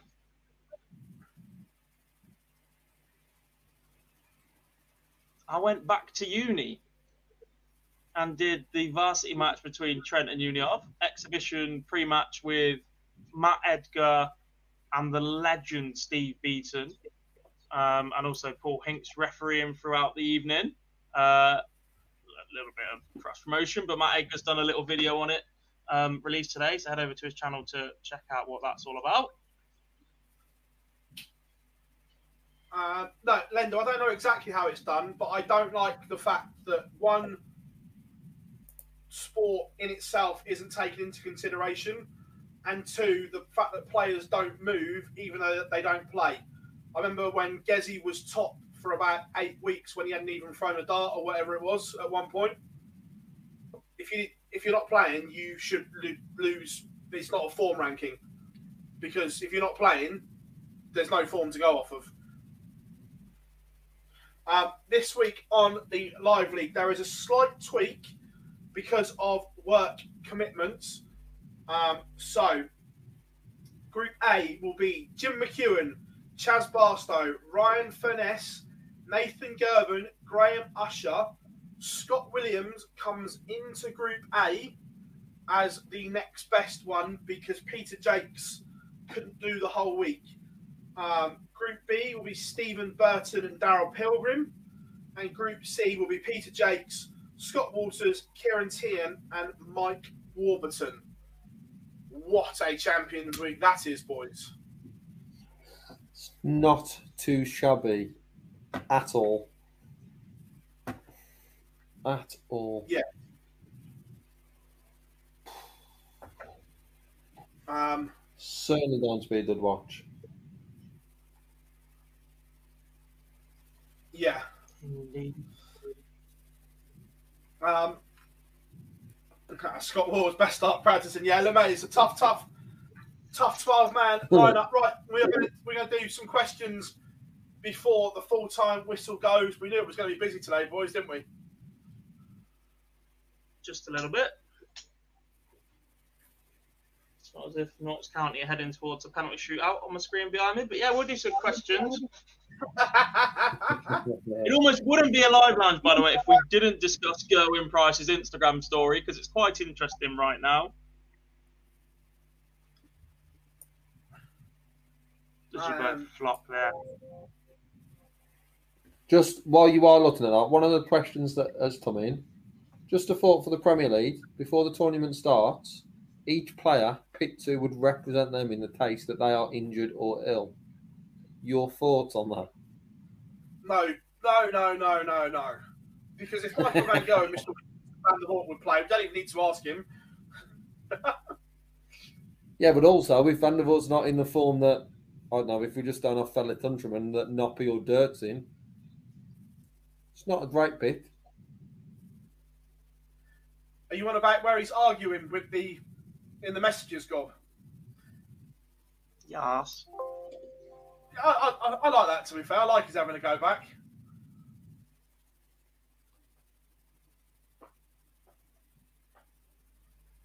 It just gives a platform to it.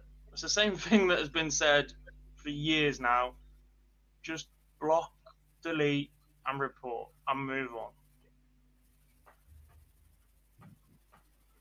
Yeah, but argue makes better. Argue makes better content. Yeah,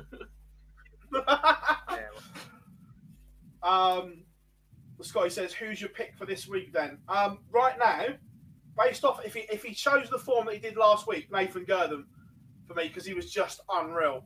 Ninety nine ton plus averages all the time. Wired double twelve for a nine. On that form, I would make him favourite. But look, we know a few days off in darts can can do a do funny things.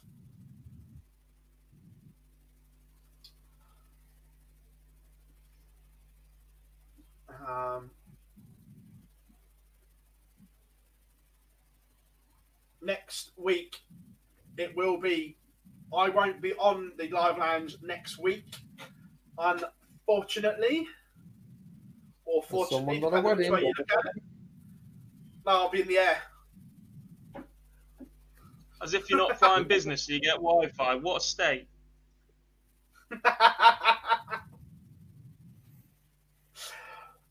um, but we will have plenty of content coming your way from the Big Apple. I like the fact as well that it's live, as in proper times for New York, not for the UK like it was in Vegas. That means I have to stay up even later. Fortunately, it's East Coast. If it was West Coast, I'd be livid. yeah. Um, but It's already bad enough that- now that it's the semi-finals that Boston are playing at half one instead of midnight. Do you know how difficult it is to stay up an extra hour and a half before it even starts? Aww. In, interesting that obviously I thought Eddie might go being it's New York, but he'll be at the title fight in Wales. I thought that the chairman might go to NYC as the He spends enough time out Flagship. there. yeah. Hmm. And he's not the most popular out there either, is he, in the boxing scene? So if he starts trying to promote darts out there at all, it'll probably have a negative effect. um, we've got opinion on Raymond van Barneveld. Uh, he doesn't play badly, um, but he doesn't really have good runs. He's a long way from the world match play at the moment. Um, I think he's just doing enough at the moment. We see glimpses of of genius, but it's it's hard to climb the rankings, boys, unless you get in the TV events, isn't it? You can you can get so far on pro tours and on Euro tours, but to make those big leaps to get into your 32s and your 16s, you need TV money. yeah, that's that's sort of the thing with him at the moment. It's a bit of a, a slow burner because when he got there, probably we're talking similar around Darren Anderson at the moment, who's in that top bit.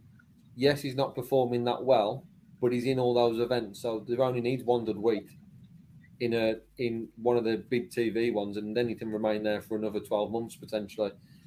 When you then coming back onto the tour, you need to be in all those events, and at the moment, because he's not having, I'm to say the rub of the green, but he's not hitting the levels that he's hit before, as well as there is a bit of luck in there. Missing out on a match play then just keeps him sitting where he is, and it's then the look of how long does he take those being outside the top 32 as that's his moving forward, or do we see a, a decision then in a few years' time? Now the circuit's opened up a lot more, and opportunities are there outside of the tour titles if he continues. It'll be interesting because if he doesn't break into that 32, I ain't too sure if we see him past 24, 20, year 24, 25. Yeah. Um, thoughts on Neil Duff declining Q school? Uh, I'm not. I'm not surprised. straight after he won the Worlds, he made it clear that that was a decision he was going to make. He wanted to be able to do, I think his words were to do what Glenn done and go back and defend. Um, he turned down going to Tewkesbury this year to play at Lakeside to then go on and win it. He's made it pretty clear that um, he will be going back. So I'm not surprised that he's turned down that opportunity. Hashtag BDO for life. Um, the, the, the, the flip of that, the flip of that is by turning down a, a tour card means that not only can he defend at Lakeside, but he will be turning 50. I can't think if it's later this year or start next year, which means not only will we see him at Lakeside once, there's an opportunity that we could see him twice if the tournament is held there with the next year, because you would have that to um, attend. It's interesting that players are seeing that as a route now, given that it is next week and whatever. Yeah. Um, I, I am and I'm not. But I think that some of them have got the wrong attitude though. That this isn't this isn't nil by the way. Before anyone jumps on, they're just listening to some players speak that they think they have got a deserved right to be straight into the TV stages of the seniors.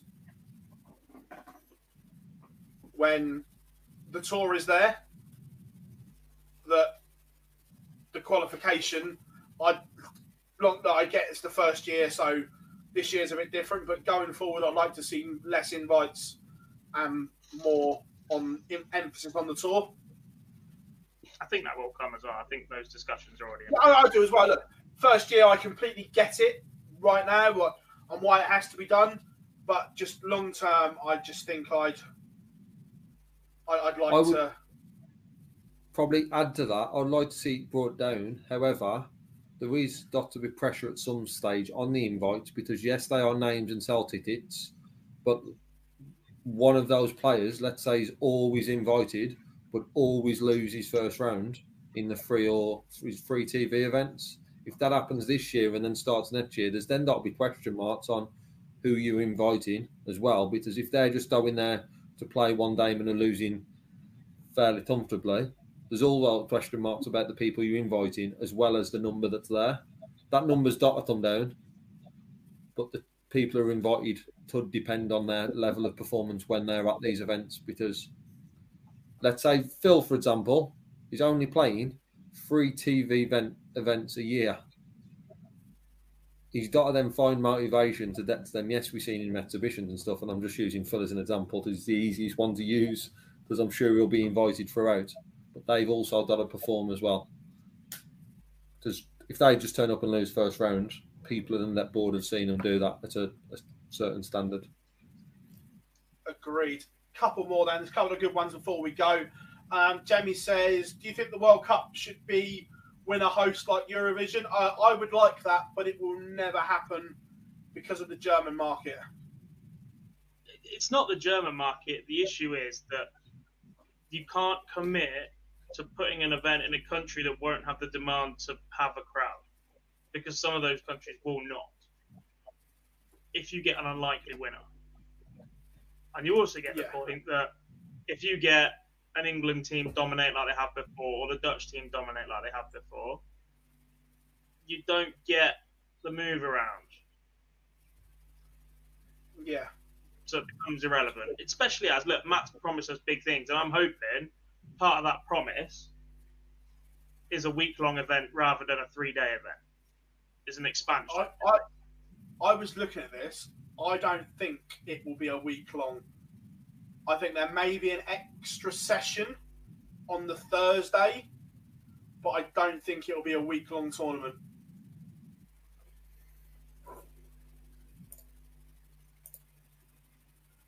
I don't think the demand is there yet for a week long. But even if you add extra sessions, the same point applies to then move it around. Um, you have to have the ticket demand for that. What does the the World Cup hold at the minute? Between a thousand and fifteen hundred. It depends where they did it. Oh, it depends where it is because the, the last one pre-COVID was in Hamburg. Hamburg, and it was at the football stadium. It was huge. I haven't been So to one at so Frankfurt. by adding an extra session, you have to have the demand for tickets in a session that doesn't line up with the weekend as much, so it doesn't look crap.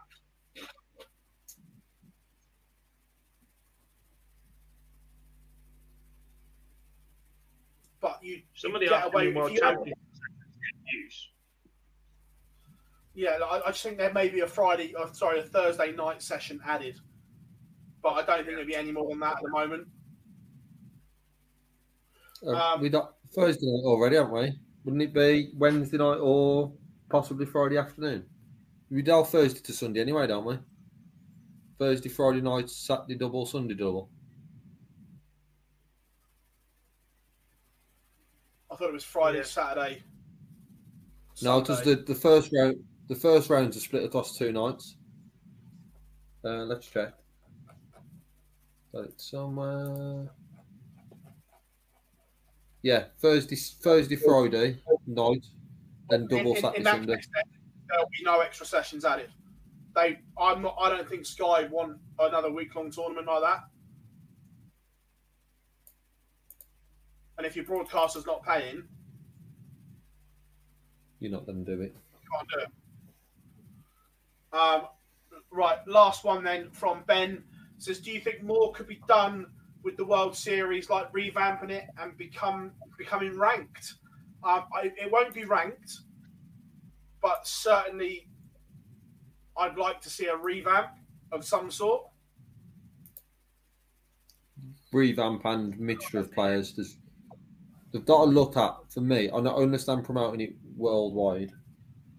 The fact that the players are very similar to what we get in the Premier League, so close to when the Premier League finishes, is where I have more of my questions because Yeah, this, this, when you listen to Barry's original interview in 2019, when they originally put Fallon in just in New York to start with, didn't they? And then, literally, as he said in his interview, within 24 hours of them doing that, the broadcasters from Australia and New Zealand demanded her in. And without their money, the World Series doesn't happen. To be honest, my, So- my issue on this one isn't isn't with Fallon being in there though. It's the fact No, with it no, being there from a from a coming on but fan. Yeah, But the broad, yeah, but the broadcasters are always going to want your MVGs, your Peter Wrights, your Gerwyn Prices. Because At some them, point, the BBC have to say no. It's exactly the same issue and conversation about the Premier League and why we can't go to 16 players and alternate because the venues or the broadcasters are going to want the same players. The same players are getting bloody boring. People are going to stop watching full stop. But as, It does yeah, the job in the, in the home place, fine. But in terms of your that's what- audience, your TV audience, which is what drives the broadcasters to actually pay to have it, at some point, someone's got to oh. say the product is good enough without these top players. You cannot keep relying on the same eight players because look at the damage it's doing right now. Gary Anderson's Yep. all over the shop. You're right, it's not playing his best. We literally sat there and picked apart the Premier League 8 in week 15 right now. yeah, but And look, I Series. that's what broadcasters want, that's what sells. But at some point, something has to change, and someone's got to make the first move. Yeah, but your World Series, and Matt and Barry have said this constantly. The World Series, and they said this with the greatest respect, isn't aimed at UK audience. It's aimed at the audience they are going to. So, how can I say this nicely? If you're in Australia and you get darts once a year, you get two events. You want the best. You don't want that sub players that are playing there. tier. You want, but right, who's going to sell more tickets? And in for, I don't mean this horribly either, but who's going to sell more tickets in Australia? An in form Luke Humphries or an out of form Michael Van Gerwen? Ask that question about Gary Anderson instead of Michael Van Gerwen. Because right Okay, now, it's gonna start- Hum- I'm, I, I'm, I'm not buying this ticket think I'm not buying this who sells more tickets at the Premier League, and I'm not buying this who sells more tickets at World Championships, whatever else, because 75% of tickets are sold before lineups are announced every single time. the Premier League, I agree with you, but I don't on the World Next Series. season's Premier League tickets are nearly sold Because- out for the majority of venues. I've put them back on The- sale the already. League, the Premier League, I'm going to be there? People there for a pisser. the Premier League, I agree with you, but I don't the World Series because chatting to the guys in America and down under, they sold more tickets once the players had been I announced. appreciate what you're saying, but the fact the events are so similar, and that was how we got into this conversation, one of them needs to make a change somewhere. The conversation was how can we make the World Series different, and it was, well, it's an awful lot like the Premier League at the minute. Well, if the World Series absolutely cannot budge, then that tells us everything we need to know about what's wrong with the Premier League right now. Yeah, but for me, you 100% change. Cannot Yeah. keep pouring out the same eight players and expecting everybody to be excited. But you, for me, you change the format of the World Series event, so it's not just best of best of 11, 501. You change the event that way for me. To what? So in America, you play a cricket tournament. Down No, under, one of them is double in. no. But I would then have the argument to say you, you want to see these players, you also want to see them competing in the way that you see them competing on TV because you're only then see them once a year. I wouldn't be happy if I went to if I was of the in those audience. country and only seen them once a year, and then I saw them come and play cricket. Literally, You can't Barry draw in a new said- audience on conning them thinking that you play cricket 12 times a year when actually you play it to impress them at home and then they watch it and go, well, this isn't what I was watching. Where's the rest of it gone? Ba- Barry You just can't do it. said, There's, there's the finals and you say- qualify for the finals means every event before that has to be the same format. It's the same argument with the Players' Championship finals. Oh, why aren't they double in before Dublin? Because they count towards the Players' Championship finals. These count towards the World Series finals, which is ranked.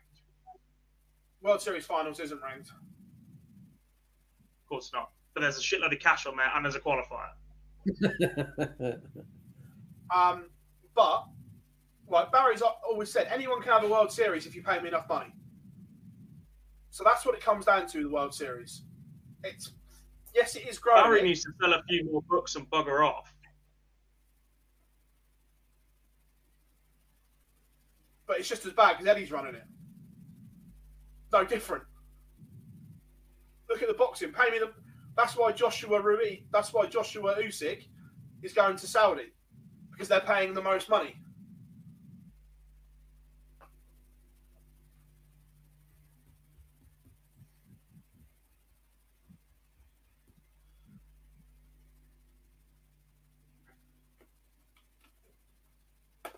Anyway, lovely show tonight, gents. It's been good. um, but yeah, the, the, the World Series does need something, but it's not going to change because it is the way it is. Well, thing. It's Premier League.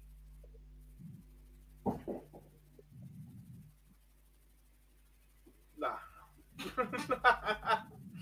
um, right, everyone. Plenty of action coming up and online darts. Champions Week returns tomorrow, nine thirty for Group A. Then we will have coverage of the Premier League. We will be at the World Seniors, and then I will be heading out to New York to bring you coverage from there as well. Gentlemen, it's been a good show. As always, here.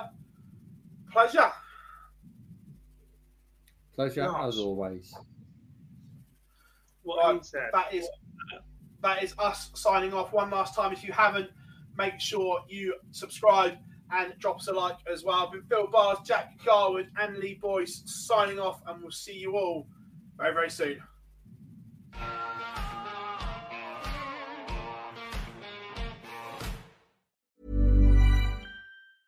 Mom deserves the best, and there's no better place to shop for Mother's Day than Whole Foods Market. They're your destination for unbeatable savings, from premium gifts to show-stopping flowers and irresistible desserts. Start by saving 33% with Prime on all body care and candles. Then get a 15-stem bunch of tulips for just $9.99 each with Prime. Round out Mom's menu with festive rosé, irresistible berry chantilly cake, and more special treats. Come celebrate Mother's Day at Whole Foods Market. Mom deserves the best, and there's no better place to shop for Mother's Day than Whole Foods Market. They're your destination for unbeatable savings, from premium gifts to show-stopping flowers and irresistible desserts. Start by saving 33% with Prime on all body care and candles. Then get a 15-stem bunch of tulips for just $9.99 each with Prime. Round out Mom's menu with festive rosé, irresistible berry chantilly cake, and more special treats. Come celebrate Mother's Day at Whole Foods Market. Target.